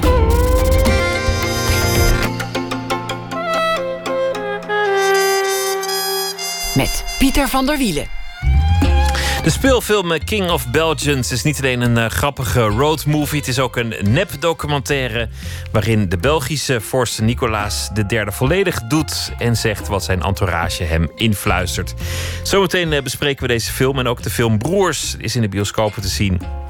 Een van de hoofdrolspelers, Niels Gomperts, die komt uh, hier zometeen erover praten. Thomas van Aalten schrijft een verhaal bij de dag die achter ons ligt. Waar we beginnen met het uh, cultuurnieuws. De muzikale Nederlandse film Waterboys van Robert-Jan Westdijk is verkocht aan 30 landen, maakte de producent eh, bekend op Filmfestival Cannes. De film kwam vorig jaar uit in Nederland. De internationale première zal eind volgende maand plaatsvinden in Edinburgh, waar de film eh, zich ook gedeeltelijk afspeelt op het eh, internationale filmfestival al daar. Tom Cruise die heeft eh, bevestigd dat er een vervolg komt. Eh, een beetje later, maar toch. Op de film Top Gun. Een eh, grote hit uit 1986. Daarin speelt Cruise een straaljagerpiloot. Er gingen al langere geruchten over een opvolger van de kaskraker. Maar de fans die hoeven nu niet lang meer te wachten. Want de opnames beginnen volgend jaar. Het uh, Isabella Stewart Gardner Museum in Boston looft 10 miljoen dollar uit voor degene die helpt de grootste kunstroof ooit op te lossen. In 1990 werden 13 kunstwerken uit het museum gestolen, onder meer uh, van Vermeer en Rembrandt. 27 jaar later zijn de stukken nog steeds niet gevonden. En dat is de reden voor het museum om het uh, vindersloon van 5 miljoen te verdubbelen naar nu dus 10 miljoen. Wie weet waar de doeken zijn, kan dus een tip inleveren. Het groot dicté der Nederlandse taal houdt er mee op. Het bestond al sinds 1990. Vandaag werd dat bekendgemaakt door de NTR. Het tv-programma was een instituut, een traditie. En iedereen uh, brak zich elk jaar het uh, hoofd over woorden als Przewalski paard en CC vlieg. Aan de telefoon uh, Philip Freriks, de man die het ooit naar Nederland haalde en die het ook presenteerde. Dag Philip. Dag. Dag. Ja, een, een, een droevig moment toen je hoorde dat het uh, dicté uh, werd uh, gestopt, van de buis werd gehaald. Hoe is je dat ja. ter oren gekomen? Hoe is dat gegaan? via mijn producent. Die kreeg een telefoontje vrijdag ergens aan het eind van de middag. Afgelopen vrijdag. Met de mededeling dat het afgelopen was. En die had ik toevallig aan de telefoon voor heel, heel iets anders. En ik zei, hey, heb jij nog iets van een dicté gehoord? Ja, zei hij, net een kwartier geleden. En uh, nou ja, dat was het dus. Einde van een, een, lange traditie, toch al met al. Je was zelf een, uh, een van de mensen die het naar Nederland wist te halen. Het, het was de traditie die elders al bestond. Hoe ging dat? Waar zag je het voor het eerst? Waarschijnlijk Frankrijk, vermoed ik jou kennende. En hoe ging dat verder? Ja, nou dat was hier in Frankrijk was het toen nou, iets heel groots. Ik was toen correspondent van de Volkskrant, van de NOS. En uh, ik heb daar, zoals dat een correspondent uh, dan betaamt, heb ik daar een mooie reportage over geschreven. Die komt op de, voorpagina van de Volkskrant. Dat was destijds van de Volkskrant op de, de maandagkrant een, mooi, mooi, beetje, beetje varia-achtig stuk. Nou, dat was dat dan. En iedereen die zei vervolgens, uh, of mensen in mijn omgeving en in Nederland, in televisiekringen, goh, wat een leuk idee, waarom doen wij dat niet in Nederland? Nou, en toen zijn we daarmee de boer opgegaan en uh, dat is dus geworden wat het, wat het uiteindelijk was. Het groot dicté der Nederlandse taal. 26 jaar heeft het bestaan. Wat, wat vind 27, je ervan? 27. 27. 1990 ja, was de eerste, je hebt gelijk. Ja, het mooie is dat in de Volkskrant staat er dan 26 keer. Die man heeft zich vergist. En dan schrijft iedereen dat over. Hè? Niemand checkt het, maar het was 27 keer. Dit jaar zou de 28ste keer zijn geweest. Je hebt, uh, je hebt voorkomen gelijk. 1990 en dan uh, doorrekenend. Wat, wat vind je ervan dat het stopt? Nou ja, God, ik, ik, kan me best voorstellen dat je op een gegeven moment met zoiets stopt. Het heeft geen eeuwigheidswaarde. Er is ook niemand die zegt van daar moet je, moet je altijd mee doorgaan. Maar de manier waarop het gebeurt is dan weer zo, ja, zo Hilversums. Zo, kijk, als nou uh, in de eerste instantie met mij er even over was gesproken, zei en dat ze hadden gezegd van, luister eens, eigenlijk ja, het is een beetje, het is misschien wel een beetje voorbij. Zullen we er een punt achter zetten? Zullen we nog één keer, één heel mooi dicté, het ultieme dicté met wat herinneringen en zo. Dan zet je er een mooie punt achter, een uitroepteken wat mij betreft. Met hier en daar nog een paar komma's en dan heb je een prachtige avond en dan zeg je oké, dat was het dan. Maar nu word je bij het oud vuil gezet. Weg ermee, flikker op, uh, komozak op de, op de stoep. En ja, dat, uh, daar heb ik de smoor over in. Dat vind, ik, dat vind ik niet correct. En dat is niet voor mij. Ik heb een prachtig leven. Ik heb, uh, mijn, mijn, mijn, mijn loopbaan is achter de rug. Ik, heb, ik geniet van, allerlei dingen met of zonder dicté. Dat maakt helemaal niks uit. Maar ik vind dat het dicté als instituut dat niet verdient. De NTR heeft er ook jarenlang plezier van beleefd. Hè? Het, het, het, was een, het was voor hun ook prestige. Het was een van de best bekeken programma's. Enfin, noem maar op. Hè? Ik heb in die 27 jaar nooit iemand van de NTR aan de telefoon gehad. Nooit iemand die mij eens gebeld heeft om te vragen van... hoe staat het eigenlijk mee? Om eens te praten over misschien negatieve of positieve dingen. Niks. En dan in één keer, boem, klats, radekadat, zou ik bijna zeggen met uh, Adrie van der Heijden op sodemieteren. Ja, dat is, uh, dat is uh, zoals je zegt, en daar heb je helaas gelijk in, vaak hoe het gaat. Dat is, uh, ja, ja, dat herken mooi, ik. Ja, ik moet, je, ik moet je eerlijk zeggen, ik heb, ben wat dat betreft in heel veel andere gevallen misschien een uitzondering. Want ik, heb, ik ben altijd toevallig in Hilversum heel goed weggegaan. Ik heb geen enkele... Uh, dat heb ik ook geschreven aan, uh, aan uh, Willemijn Francissen van, van NTR, die, die deze beslissing heeft genomen. ik ben de mensen met wie ik gewerkt heb ontzettend dankbaar voor het feit dat ik altijd overal met heel veel plezier ben weggegaan. Ik bedoel, in, in goede verstandhouding, zonder verbittering. En ik had zo graag gewild dat het in dit geval ook zo zou zijn. Dit is toch een, is een beetje mijn kindje. we hebben dat 27 jaar gedaan. Het is een instituut, het is iconisch. Het is, het is misschien wel het ultieme publieke omroepprogramma. En dan word je op zo'n manier uh, aan de kant gezet. En daar heb ik de beste over in. Nou, dat begrijp ik, begrijp ik voorkomen, Filip. Dat, uh, dat, dat, dat snap ik helemaal. Okay. Ik, heb nou. zelf, ik heb zelf wel eens gehad dat, ze, dat een technicus van een radioprogramma zei... we gaan toch wel iets leuks doen volgende week met je laatste uitzending. En toen hadden ze me nog niet verteld dat het de week daarna mijn laatste uitzending zou zijn. Dus ja, ik nou herken het patroon. Het komt vaker voor hier op het Mediapark. Ja, ja, en, en we, we kunnen toch ook niet zeggen dat het zo goed gaat met de spellingsvaardigheden van de Nederlander. Dus in die zin zouden we nog wel een dicteetje tegenaan kunnen. Ja, ja, ach, ik ben ook verder niet, uh, ik ben ook niet van iemand uh, van moralist hoor. En van, uh, maar goed, ja. Nou, een beetje verheffing mag toch wel? Nou ja, het gaat, ik, ik zag van, ik heb net eventjes eh het nieuwsuur zitten terugkijken en daar zag ik Ronald Giphart die, eh, die eh, nou ja, zei van, ja, wacht eens eventjes, zo'n zo'n dicté met al die krankzinnige woorden, dat is, dat is onze taal, dat, dat, dat, dat, dat, daar, daar leven wij in. En als je zo'n moeilijk weer, woord eh, eh, voor, je, voor je kiezen krijgt, dan kun je zeggen van, nou, ik doe niet meer mee, ik vind het zo lullig, geen moeilijk dicté. Je kunt ook naar een woordenboek grijpen. Het, is, het heeft iets, eh, ja, ik heb dat altijd, van die krankzinnige woorden, dat is mooi, wat is dat dan? Waar, waar- wat betekent dat precies? Maar nee, nee, het moet allemaal lekker makkelijk zijn en vlot. En nou ja, goed. Het, Het is jammer. Maakt niet uit. Philip, ja, is jammer. Dank Het je is wel. jammer. Goeienacht. Tot ziens. Oké, van hetzelfde. Ik slaap er lekker op hoor. Goed zo. Goeienacht. Dag.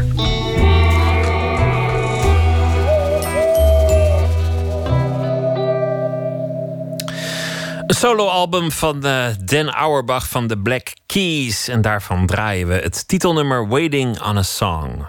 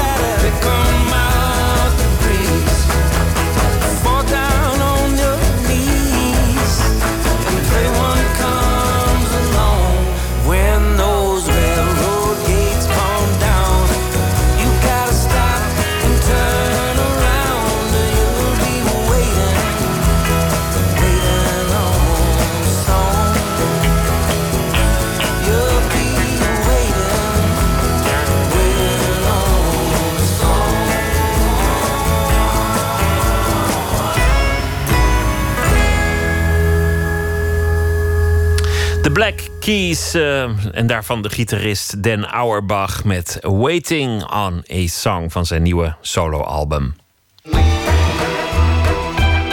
Nooit meer slapen. Wat moet je doen om een eh, wat stijve, verveelde, met zijn rol worstelende koning weer iets echt te laten voelen? Het Belgische regisseurs-echtpaar Peter Broost en Jessica Woodworth die geven daarop antwoord in King of the Belgians. Ze laten een fictieve koning der Belgen met drie leden uit het gevolg en een documentairemaker een roadtrip beleven met een oude ambulance op een watermeloenwagen en in een bus vol Bulgaarse zangeressen. En zo probeert zijn koninklijke hoogheid thuis te komen. Verslaggever Eliane Meijer die praat met het eh, regisseurs-echtpaar. En ze delen zowel gevoel voor absurdisme als voorliefde voor klassieke muziek.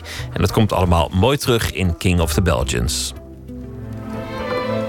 Het hart van de film is de, de koning die zichzelf ontdekt en eh, Een heel korte periode, een paar dagen, weg. Weg van het paleis, weg van de koningin.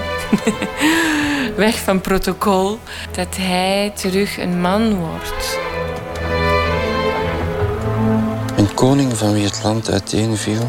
En dan kan hij met dit onverwachte kracht terug naar België een andere soort koning worden.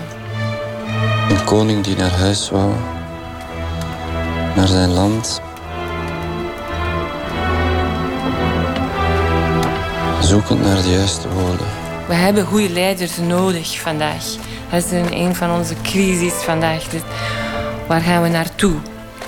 Onze leiders zijn, zijn zonder visie, zijn armen. We hebben zoveel nodig.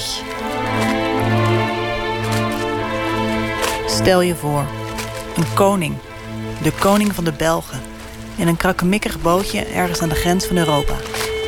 Geen paspoorten, geen geld.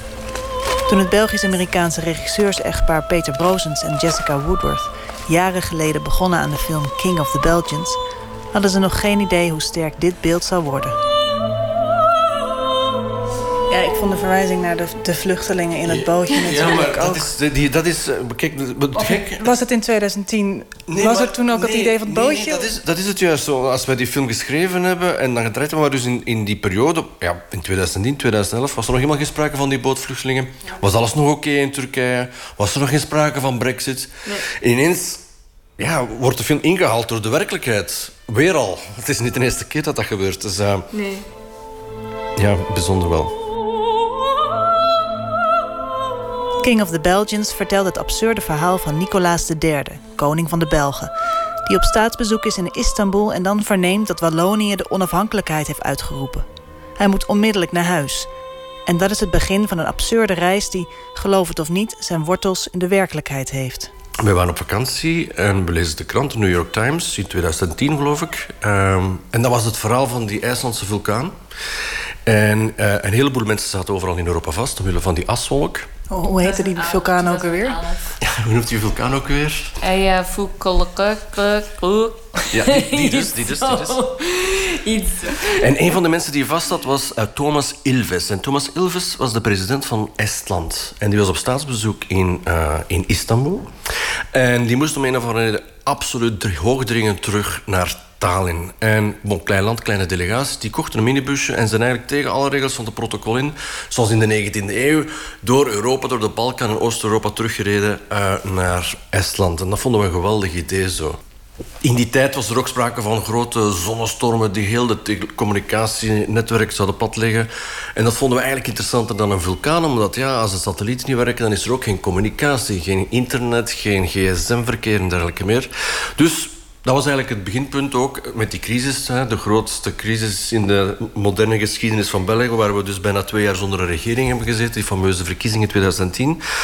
Wel, we gaan de koning der Belgen op staatsbezoek laten gaan in Istanbul. Hij verneemt het nieuws dat zijn land uit elkaar is gevallen. Hij moet natuurlijk terug, want dat is de taak van een koning om het koninkrijk heel te houden. Maar dan omwille van die zonnestormen kan hij niet terug. Hij moet hij inderdaad eh, tegen de wil van de Turkse autoriteiten in overland terug naar België. En daar begint eigenlijk dan de odyssee van de Belgische koning. Het is een fysische reis, maar belangrijk en interessant is natuurlijk de innerlijke reis van deze man. Wat zegt uw intuïtie, Sier? Mijn intuïtie? Misschien is dit wel het moment om, om te tonen wie u werkelijk bent. Toon uw gevoelens, uw, uw humor. Misschien zelfs uw gebreken. Dwars door de Balkan gaat de reis. Het protocol gaat overboord. De koning zwemt in zijn blootje, drinkt te veel rakia en danst door het veld. Maar ontmoet vooral, gewoon als Nicolas, mensen. Ik heb eh, begrepen dat eh, de acteurs heel veel geïmproviseerd hebben ook.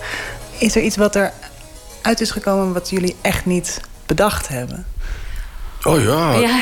Ja, maar nee, het is inderdaad zo. Kijk, het is de manier van werken ook. Hè. Ehm, er zijn collega-filmmakers die een scenario schrijven. En eh, dat scenario is eigenlijk echt bijna een bijbel op, eh, in de voorbereiding en de uitvoering van een film. Eh, het scenario wordt tot elkaar gehaald. En in- op basis van het scenario gaan we locaties zoeken, de casting doen, de art direction doen en zo meer. Terwijl wij werken veel meer in dialoog met de locaties, met de mensen. En de onverwachte situaties die altijd, zeker als je op, op locatie draait, dus niet in een studio, de onverwachte omstandigheden die zich voordoen. Zoals? Wat gebeurde er? Wel, bijvoorbeeld, eh, we, hebben, er- we hebben eigenlijk eh, heel wat scènes. Scènes die zich afspelen in eh, Bulgarije, Montenegro en zelfs Servië. Allemaal gedraaid in één klein dorpje in Bulgarije. En de burgemeester van dat dorpje... Kijk, onze, onze helden komen daartoe en ze doen zich voor al een, als een televisiecrew van de Belgische televisie, die dus reportage aan het maken is in de Balkan. En de koning is de geluidsman. En eh, om dat een beetje dat imago een beetje recht te houden, doen zij dan ook een gelegenheidsinterview met die burgemeester. En die burgemeester in de film is effectief de burgemeester van dat dorp. En wat die Werkelijk de, de burgemeester. het enige wat Peter van der Begin, hè, dus de acteur die de koning speelt, wist, is dat die man is de burgemeester. En twee, die heeft ooit iets gedaan met stuntcoördinatie. Dat was alles. Het is waar. I heard from uh, somebody here in, uh, in this uh, beautiful village that you were uh, a, a stuntman. Oh yeah, I was stuntman, stunt coordinator, but uh, this is one of my professions. I've a black belt in karate. I've been. En hij, uh, hij kwam eh, Shotokan. op set eh, zonder schoenen.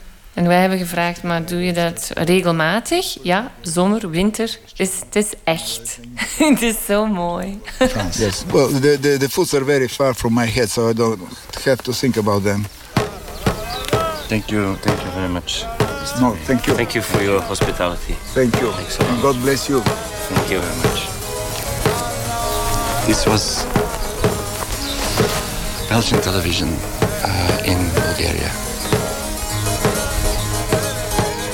De mensen vragen eh, waarom hebben wij voor een komedie gekozen na drie tragische, sombere films. Maar ik zie het niet zo en Peter ook niet. Eh, de kern van alle vier films, dus Kadak Altiplano, het vijfde seizoen en nu King of the Belgians. eh, de kern blijft eh, dezelfde. Het is nederigheid.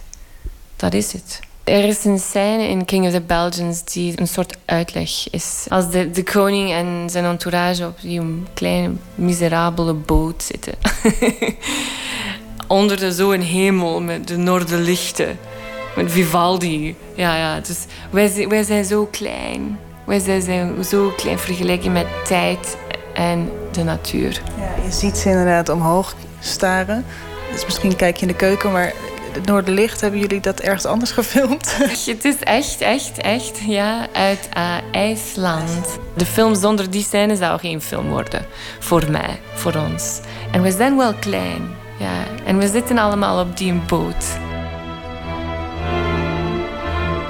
En we geloven in, in de capaciteit van, van films om eh, echt een soort belangrijke rol in de maatschappij te kunnen spelen. En we, nu in deze dagen eh, denken we ook dat een heel goede wapen tegen cynisme en haat en eh, angst is wel eh comedie. Eh, het is een manier om de mensen samen te brengen en om eh, op een, een scherpe en, en eh, slimme manier ehm, eh, de vinger naar de zwakke punten te hoe je? Steken. Steken. We kijken heel regelmatig naar, naar Chaplin. En, hij heeft The Great Dictator in 39 gedraaid. Dus ja, we zitten niet in 39, maar we zitten wel in een, in een heel kwetsbare periode. Nu allemaal. We weten niet waar we naartoe gaan. En wij kunnen in onze, op, onze ei- eigen kleine manier als filmmakers eh, iets aan de discussie rond het eh, mm, geven. En jullie laten deze eigenlijk nieuwe leider die zich ontpopt, de, de, de nieuwe koning die ontstaat omdat hij menselijk wordt, die laten jullie reflecteren over vrijheid, wat dat is, en eh, Ja. macht, wat dat is. Het zijn allemaal hele grote thema's. En dan blijkt het eigenlijk heel simpel te zijn, namelijk zelf achter het stuur gaan zitten en, en van die gebaande paden af. Zo zag ik het een beetje. Van niet meer in de pas lopen. Is dat een aansporing? Wat, wat is dat? Maar in zekere zin wel. Daarom hebben we ook voor een koning gekozen. Het kon alleen maar een koning zijn, want een president, zoals die van Estland, of een eerste minister, wel, die hebben de keuze om president te worden of eerste minister te worden. Maar een koning heeft die keuze niet. Die wordt geboren als kroonprinsje. Ja, en die, zijn lot ligt vast. Die, zijn pagina is reeds geschreven. En als een koning kan veranderen... Ik proef. Zelfs een koning die zo vastgeroest zit in een systeem. Ik ruik. Als een koning kan veranderen, ja, dan kunnen we toch allemaal veranderen, nee toch? Ik zie.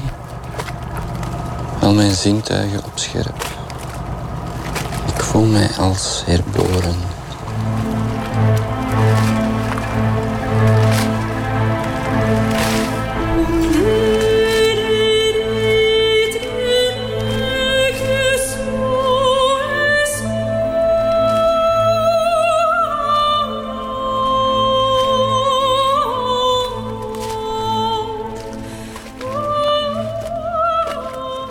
Op de klanken van eh, Vivaldi eh, hoorde u eh, Peter Broos en Jessica Woodworth over de film King of the Belgians in een verslag van Eliane Meijer. Amber Arcades, dat is het alter ego van singer-songwriter Annelotte de Graaf. Een veelzijdige vrouw, ook meester in de rechten. Ze werkte bij de Verenigde Naties en ze is dus ook muzikant. En dit nummer heet Wouldn't Even Know.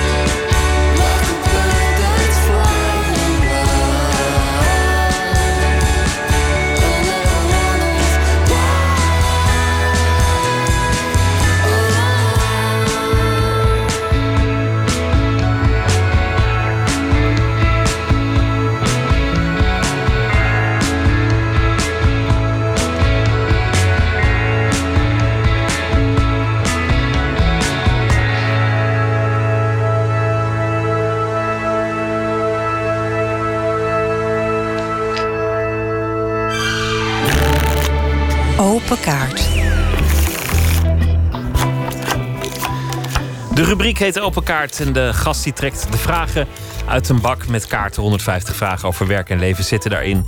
Niels Schomperts is de gast. Hij is acteur. Hij is eh, bekend onder meer van de serie Penosa. De film eh, waar we nu over gaan praten heet Broers. Gaat volgende week in première. Een roadmovie over twee broers en één broer.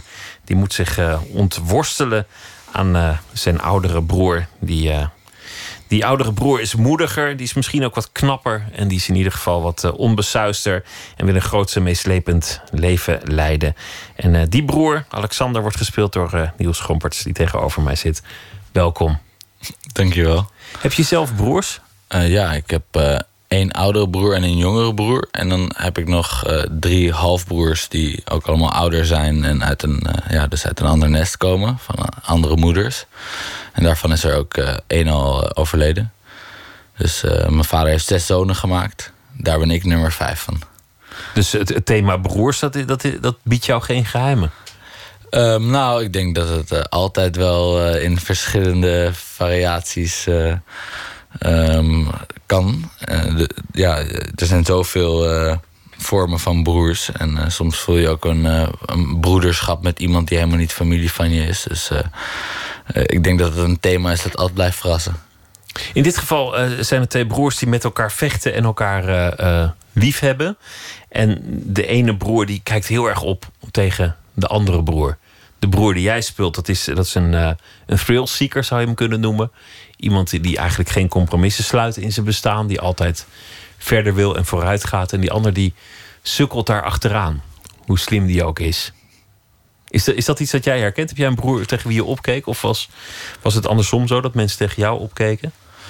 Um, nou, ik heb uh, bij alle jongens thuis zijn uh, zo energiek en uh, eigen gereid en hebben zo erg hun eigen passies dat ze um, dat er nooit echt onderlinge strijd was. Iedereen heeft zijn eigen kwaliteit en werd daarom gewaardeerd.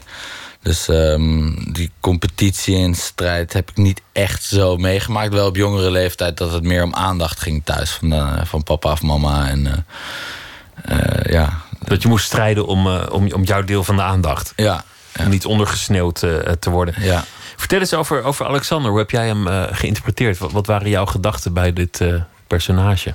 Nou, ik ehm, herken wel heel veel van Alexander in mezelf. de rusteloosheid en een soort van overvloed aan energie waar hij geen uitlaatklep voor heeft. En al er maar extreme probeert te zoeken om het gevoel maar te hebben dat hij leeft. En um, dat, ja, dat, ik denk dat heel veel jonge jongens dat misschien hebben, dat ze hun ei niet echt kwijt kunnen. En er is geen oorlog, er is geen, er is geen echte nood of zo. Er is een soort van welvaart aan de hand. En dan wordt de vraag opeens echt heel erg uh, persoonlijk als ze je vragen: wat wil je doen met je leven?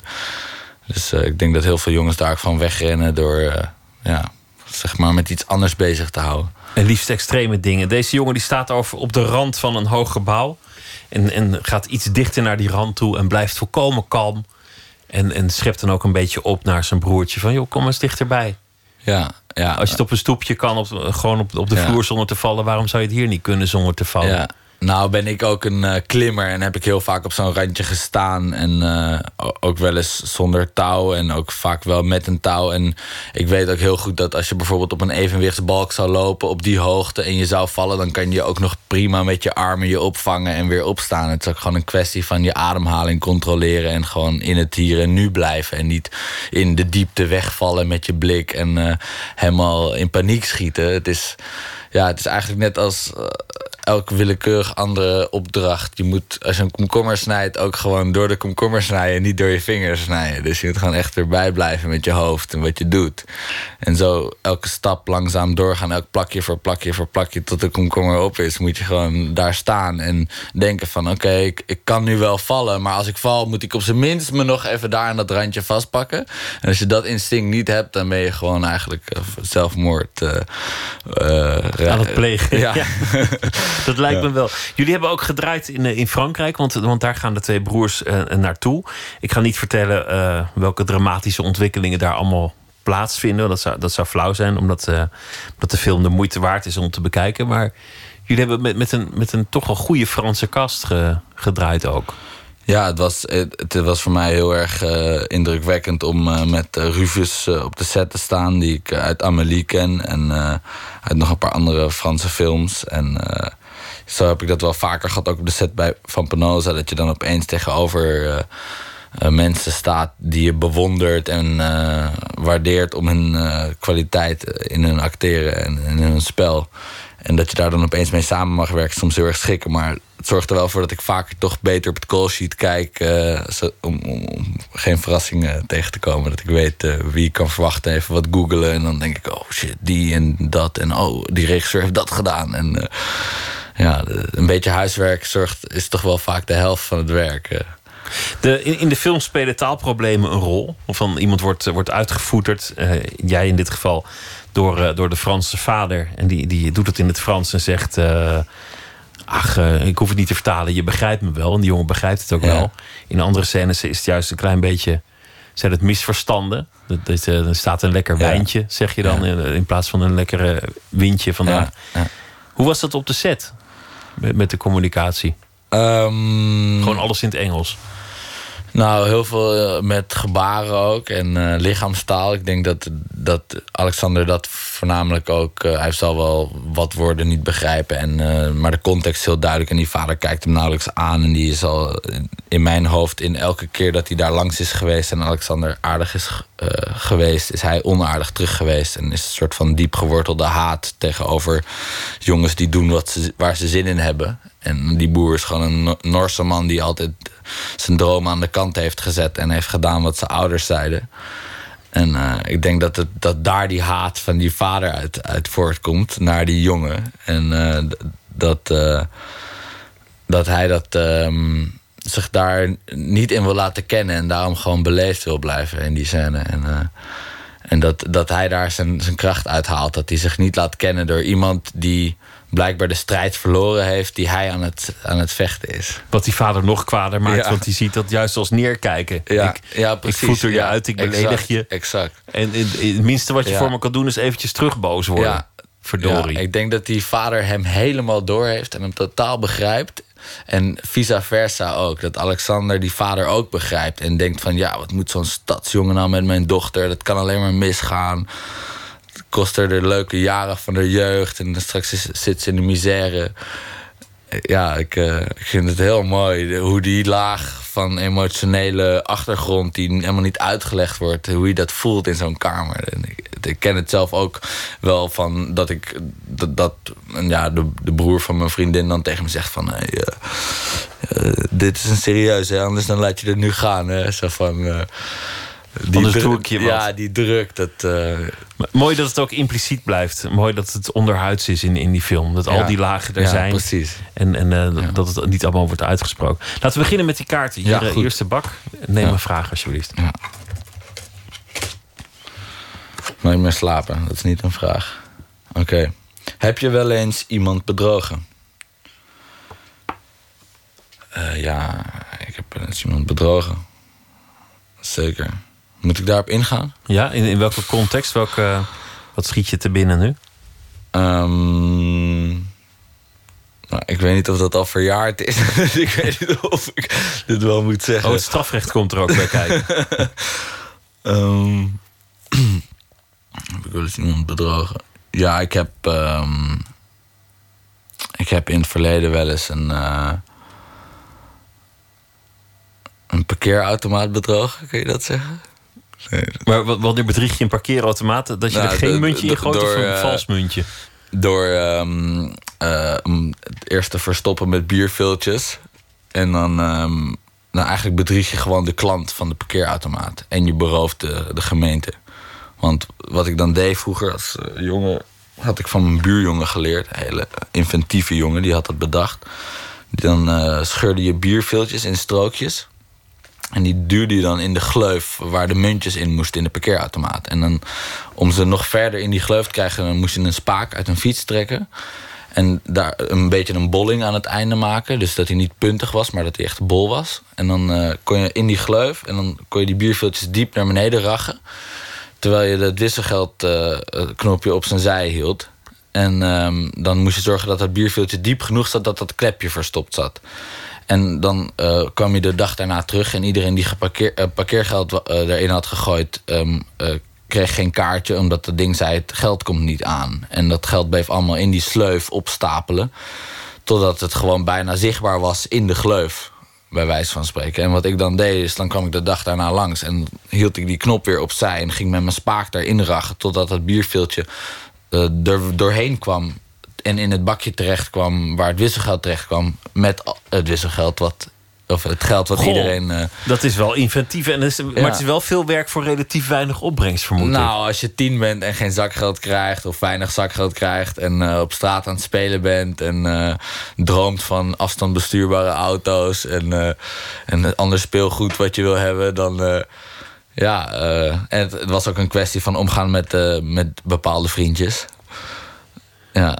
Nou, ik maar vind- eh, vind- het is wel een openbaring. Ik weet niet of dit wel heel slim is dat ik dit nu, eh, dat ik dit nu verklap. Maar ja, ik heb in mijn jeugd wel eh, het, het een en ander gedaan waar ik niet zo trots op was. En in dit geval dus de gemeente bedrogen.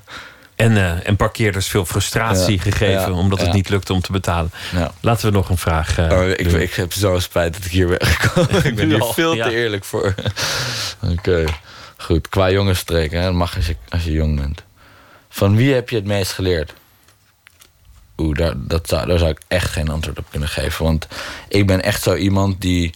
Zelfs van iemand die ik haat en echt niet mag... probeer ik nog wat te leren. Dus ik probeer gewoon ehm, echt om me heen te kijken... en eh, er het beste van te maken.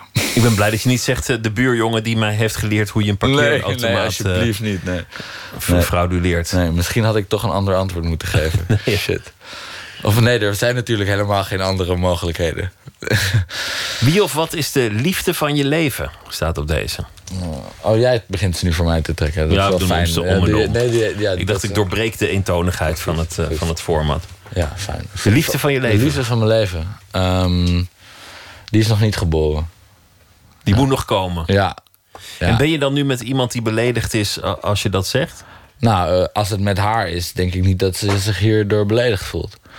Want eh, nou ja, je kan niet echt ehm, voor je partner kiezen dat hij eh, bij je blijft. Ik hoop maar dat mijn partner bij me blijft. En eh, dat, dat ze de liefde van mijn leven is. Maar als we een kind zouden maken, is dat kind de liefde van mijn leven. Oh, dat bedoelde je. Die moet nog geboren worden. Ja. ja. Dat is iets waar ik dan vanuit ga dat, dat dat niet stuk kan gaan. Omdat ik daar. Dat is de meest onvoorwaardelijke band die je, die je zult krijgen dan.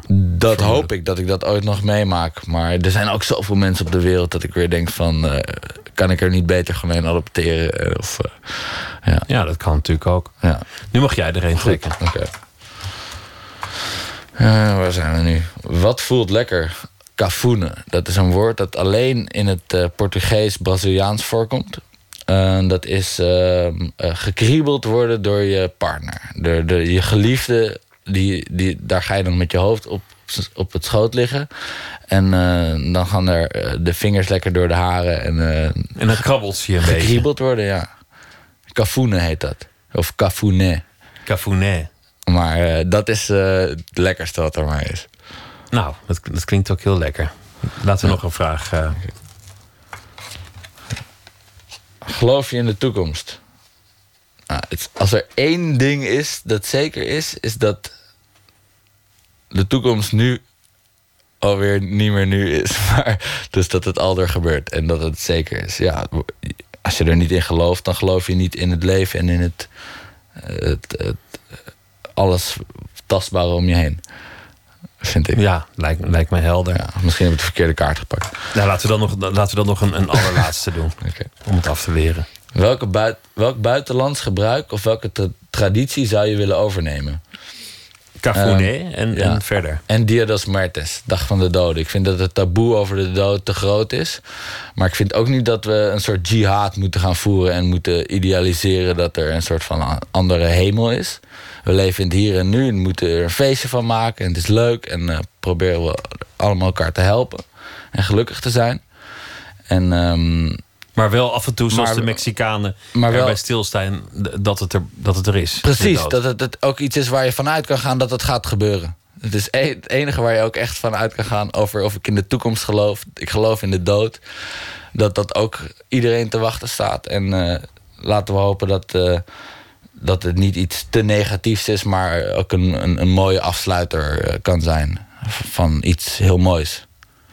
Dankjewel. En eh, de film noem ik nog even, die heet eh, Broers. En die gaat volgende week in première. Dankjewel, Niels Schopers. Super, ja, ook bedankt. Agnes Obel met het nummer Riverside.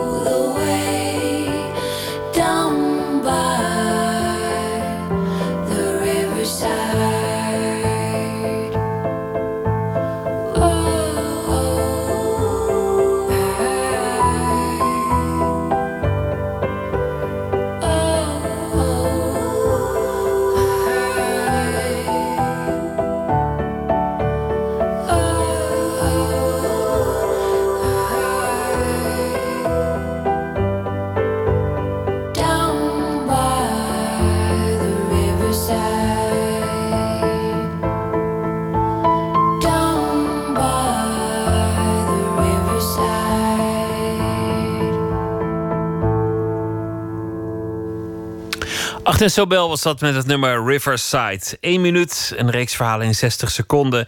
Deze is gemaakt door Jennifer Patterson. De titel is Spiegeltje, Spiegeltje. Pst, 1 minuut. Toen die jongen de winkel instapte, wist ik al van... Ah, dit is niet in orde. Er komen alleen mensen met kinderen binnen die schoenen kopen. en niet mannen alleen. En hij bekeek zichzelf in de spiegel. En dat was eigenlijk een cruciaal moment. Want hij is eigenlijk een beetje slachtoffer geworden van zijn eigen ijdelheid. Maar hij, hij, keek naar zichzelf en hij lachte zelfs een beetje naar zichzelf. En hij had een heel gaaf, mooi gezicht. Geen baard, geen pukkels, eh, mooie ogen eigenlijk. Een week na de overval kwam de rechercheur de winkel binnen. En hij legde twaalf zwart-wit foto's voor mijn neus... van twaalf jonge mannen met eh, donkere huidskleur en met vlechtjes. En toen zei die regisseur tegen mij... Ze hebben allemaal wel wat gedaan. Dat vond ik zo heftig dat hij dat zei. Want alsof het allemaal niks uitmaakt wie je aanwijst. Ik heb er toen nog al vijf minuten naar gestaard. En toen dacht ik, ja, ik weet het echt heel zeker. Dit is hem. Het zijn zijn ogen die ik herken.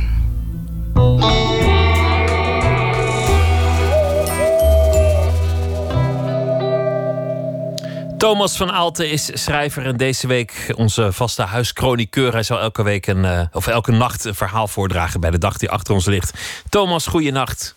Goeienacht. Hoe is het eh, daar? Jij woont ook in Amsterdam, toch? Geloof ik. Ja, maar ik woon in de, in de Outback. Ik woon echt in de suburbia van, eh, van Amsterdam, weet je.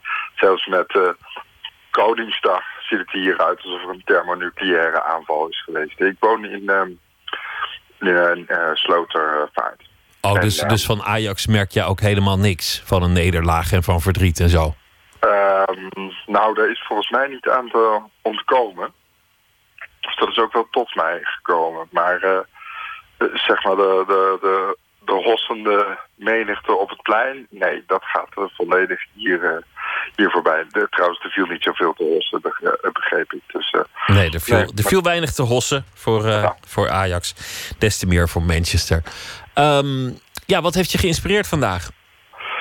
Niet deze, deze wedstrijd, maar het nieuws dat het groot dicté de Nederlandse taal, ja, dat heeft sinds 26 jaar werd dat eh, uitgezonden en voorgelezen door eh eh, Philip Gerits. Maar de- 27 werd ik net zelf ook gecorrigeerd. Ja, sinds 1990 en, en dat is dus 27, zei hij heel terecht. Ah, oké. Nou ja, god. ja, in elk nou geval- ja. Nee, ja, je hebt groot gelijk. Maar Nee, hij maar heeft groot gelijk en ik, ik imiteer hem en ik, ik corrigeer nou op mijn beurt jou weer. Zo, zo gaat dat. Ja, hoe komen we aan die 26 dan? Nou, eh, ik dacht 1990 en die van 2017 gaat niet door, maar dat is een rekenfout. Oh, oké. nou, ik kwam die 26 ook erg dat, eh, tegen in. En ik praat dan weer de... De Volkskrant na, dat zei Filip ook al. Iedereen praat de Volkskrant na, zei hij. inderdaad. Goed, Nee. nou ja, het dicté stopt, is een grote schande. Filip die was ook een beetje verbolgen erover. Ook de manier waarop zat hem dwars. En ja, ja het gaat nou niet zo goed met de, met de Nederlandse taal... dat je zou zeggen van daar, daar hoeven we nooit meer iemand in te overhoren. Ik ben benieuwd naar je verhaal. Ah, oké. Het verhaal heet eh, Scabreuze boodschappen voor meneer Bollema. Hij woont sinds 72 in deze galerijflat. Zijn twee zoons waren al halverwege de jaren 80 uitgevlogen. Daarna woonde hij er in volle tevredenheid met zijn vrouw samen, maar zij overleed begin jaren 90 aan een kwaadaardige tumor. In 2000 ging hij met pensioen. Soms staat hij op het balkon en ziet hij zichzelf de Vivo binnengaan op de plek waar nu een Turkse supermarkt is. Soms ziet hij zijn zoons rondrennen op het plein, waar nu verveelde jongens op scooters het schelle geluid van een smartphone speakers laten tetteren. En soms ziet hij zichzelf weer staan, een man van halverwege de dertig omhoog kijkend naar de flat. Naast zijn vrouw. Kijk daar, op de vijfde verdieping, de tweede van rechts. Dat appartement, dat wordt het. Bollema was docent Nederlands op de christelijke MAVO Pararius. Elke werkdag ging hij er op de fiets heen met zijn tas onder de snelbinders. De laatste jaren voor zijn pensioen waren hem matig genoeg. Hij probeerde jaarlijks zijn scholieren warm te laten lopen voor het groot dicté der Nederlandse taal en nam daartoe allerlei initiatieven. Ze hadden zelfs eens de aula s'avonds opengesteld zodat leraren en scholieren mee konden doen. Het was een van de laatste hoofdpunten. Zijn scholieren waren op den duur onhandelbare wilden. Hij werd uitgelachen en vond regelmatig scabreuze boodschappen op het krijtbord. Van de rector kreeg hij in de nadagen verantwoordelijkheid over het rooster en het redigeren van informatiemateriaal. Ooit begreep hij de wereld, maar nu begrijpt meneer Bollema de wereld niet meer. Dat is misschien juist het probleem. Meneer Bollema is niet mee veranderd met de wereld. Mee veranderen met de wereld was ook de boodschap van eh, de NTR toen ze dit eh, programma de nek omdraaide en het uh, dicté van, van de televisie afhaalde. Was jij er goed in trouwens, in, in het dicté? Was jij iemand die meedeed en dan, en dan elke keer dacht: Goh, ja, die had ik?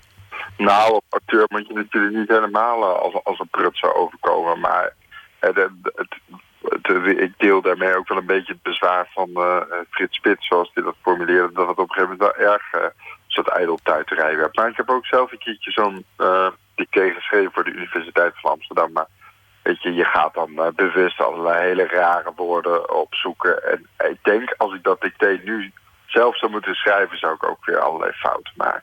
Het is een beetje het, het jammere dat de Nederlandse taal voor veel mensen, hè, is het, voor puristen is het een soort fetischisme, terwijl het is een heel belangrijk communicatiemiddel. En juist het dagelijks taalgebruik, het effect en het nut daarvan, dat wordt zo onderschat. Het wordt een beetje gekaapt door de fanatici. Dus ik denk, het groot dicté eruit. En het moet, eh, we moeten de paden op de lanen in en de, huizen binnen met de Nederlandse taal. We moeten de Nederlanders weer warm maken voor onze taal. En dan gaat het, eh, wat jou betreft, om iets anders dan, eh, dan al die spellingsregeltjes die toch ook weer elke zoveel jaar veranderen. Nou, weet je, je ik, van mij mag je wel weten hoe je het gedeletede bestand eh, schrijft. Maar je moet zelf ook opzoeken hoe, je- of Eskimo met een hoofdletter is of niet. Ik Maar het gedeletede, gedeletede bestand, ja, daar ik ga je wel- alweer. Het gedeletede bestand. Het gedeletede bestand. Het gedeletede bestand? Jazeker. Dat is toch geen ik Nederlands? nee, ik zeg tegen mijn studenten, zeg ook, schrijf gewoon het verwijderde bestand. Ja, het gewiste. Nou, dat is trouwens ook moeilijk. Is dat dan met, met hoeveel T's zit je dan weer? Ja. Thomas, dankjewel. Goeienacht. Poëzie van Chet Branja. Deze week elke nacht een eh, gedicht. En deze heet Twee keer stond ik deze week aan het water.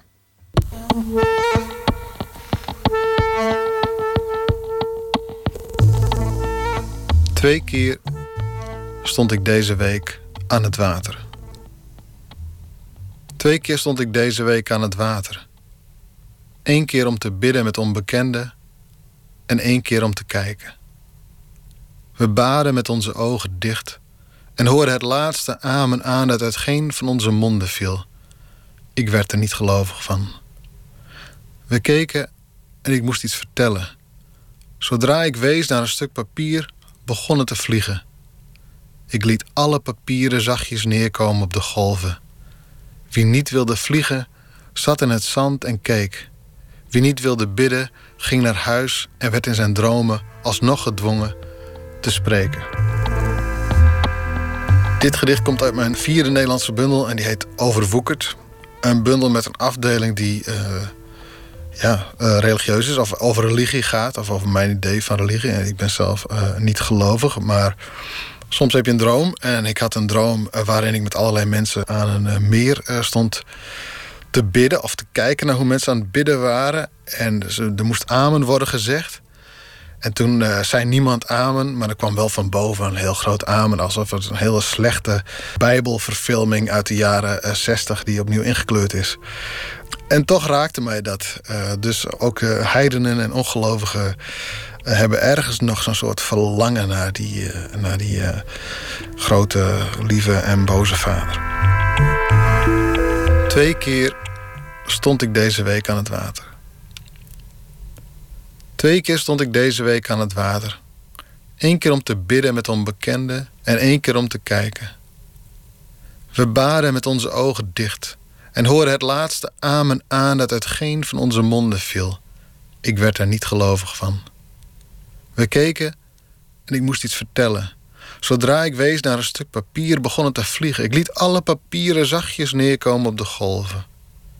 Wie niet wilde vliegen, zat in het zand en keek. Wie niet wilde bidden, ging naar huis. En werd in zijn dromen alsnog gedwongen te spreken. Chet Bruinja las het gedicht. Twee keer stond ik deze week aan het water. En morgen zal hij weer een gedicht voordragen. Morgen is de gast eh, Sander van Hoorn. In 2006 werd hij correspondent voor de NOS in Israël en de Palestijnse gebieden. Vijf jaar later ging hij naar Beirut in Libanon en is hij eh, Midden-Oosten correspondent geworden. Deed verslag van eh, alle grote gebeurtenissen. De Arabische lente, de opkomst van IS, de oorlogen in Gaza, Syrië en Irak. De vluchtelingenstroom, noem maar op. Hij heeft het allemaal eh, verslagen. En binnenkort gaat hij naar België en wordt hij correspondent. Al daar. Dat allemaal morgen in Nooit meer slapen. Nu een hele goede nacht.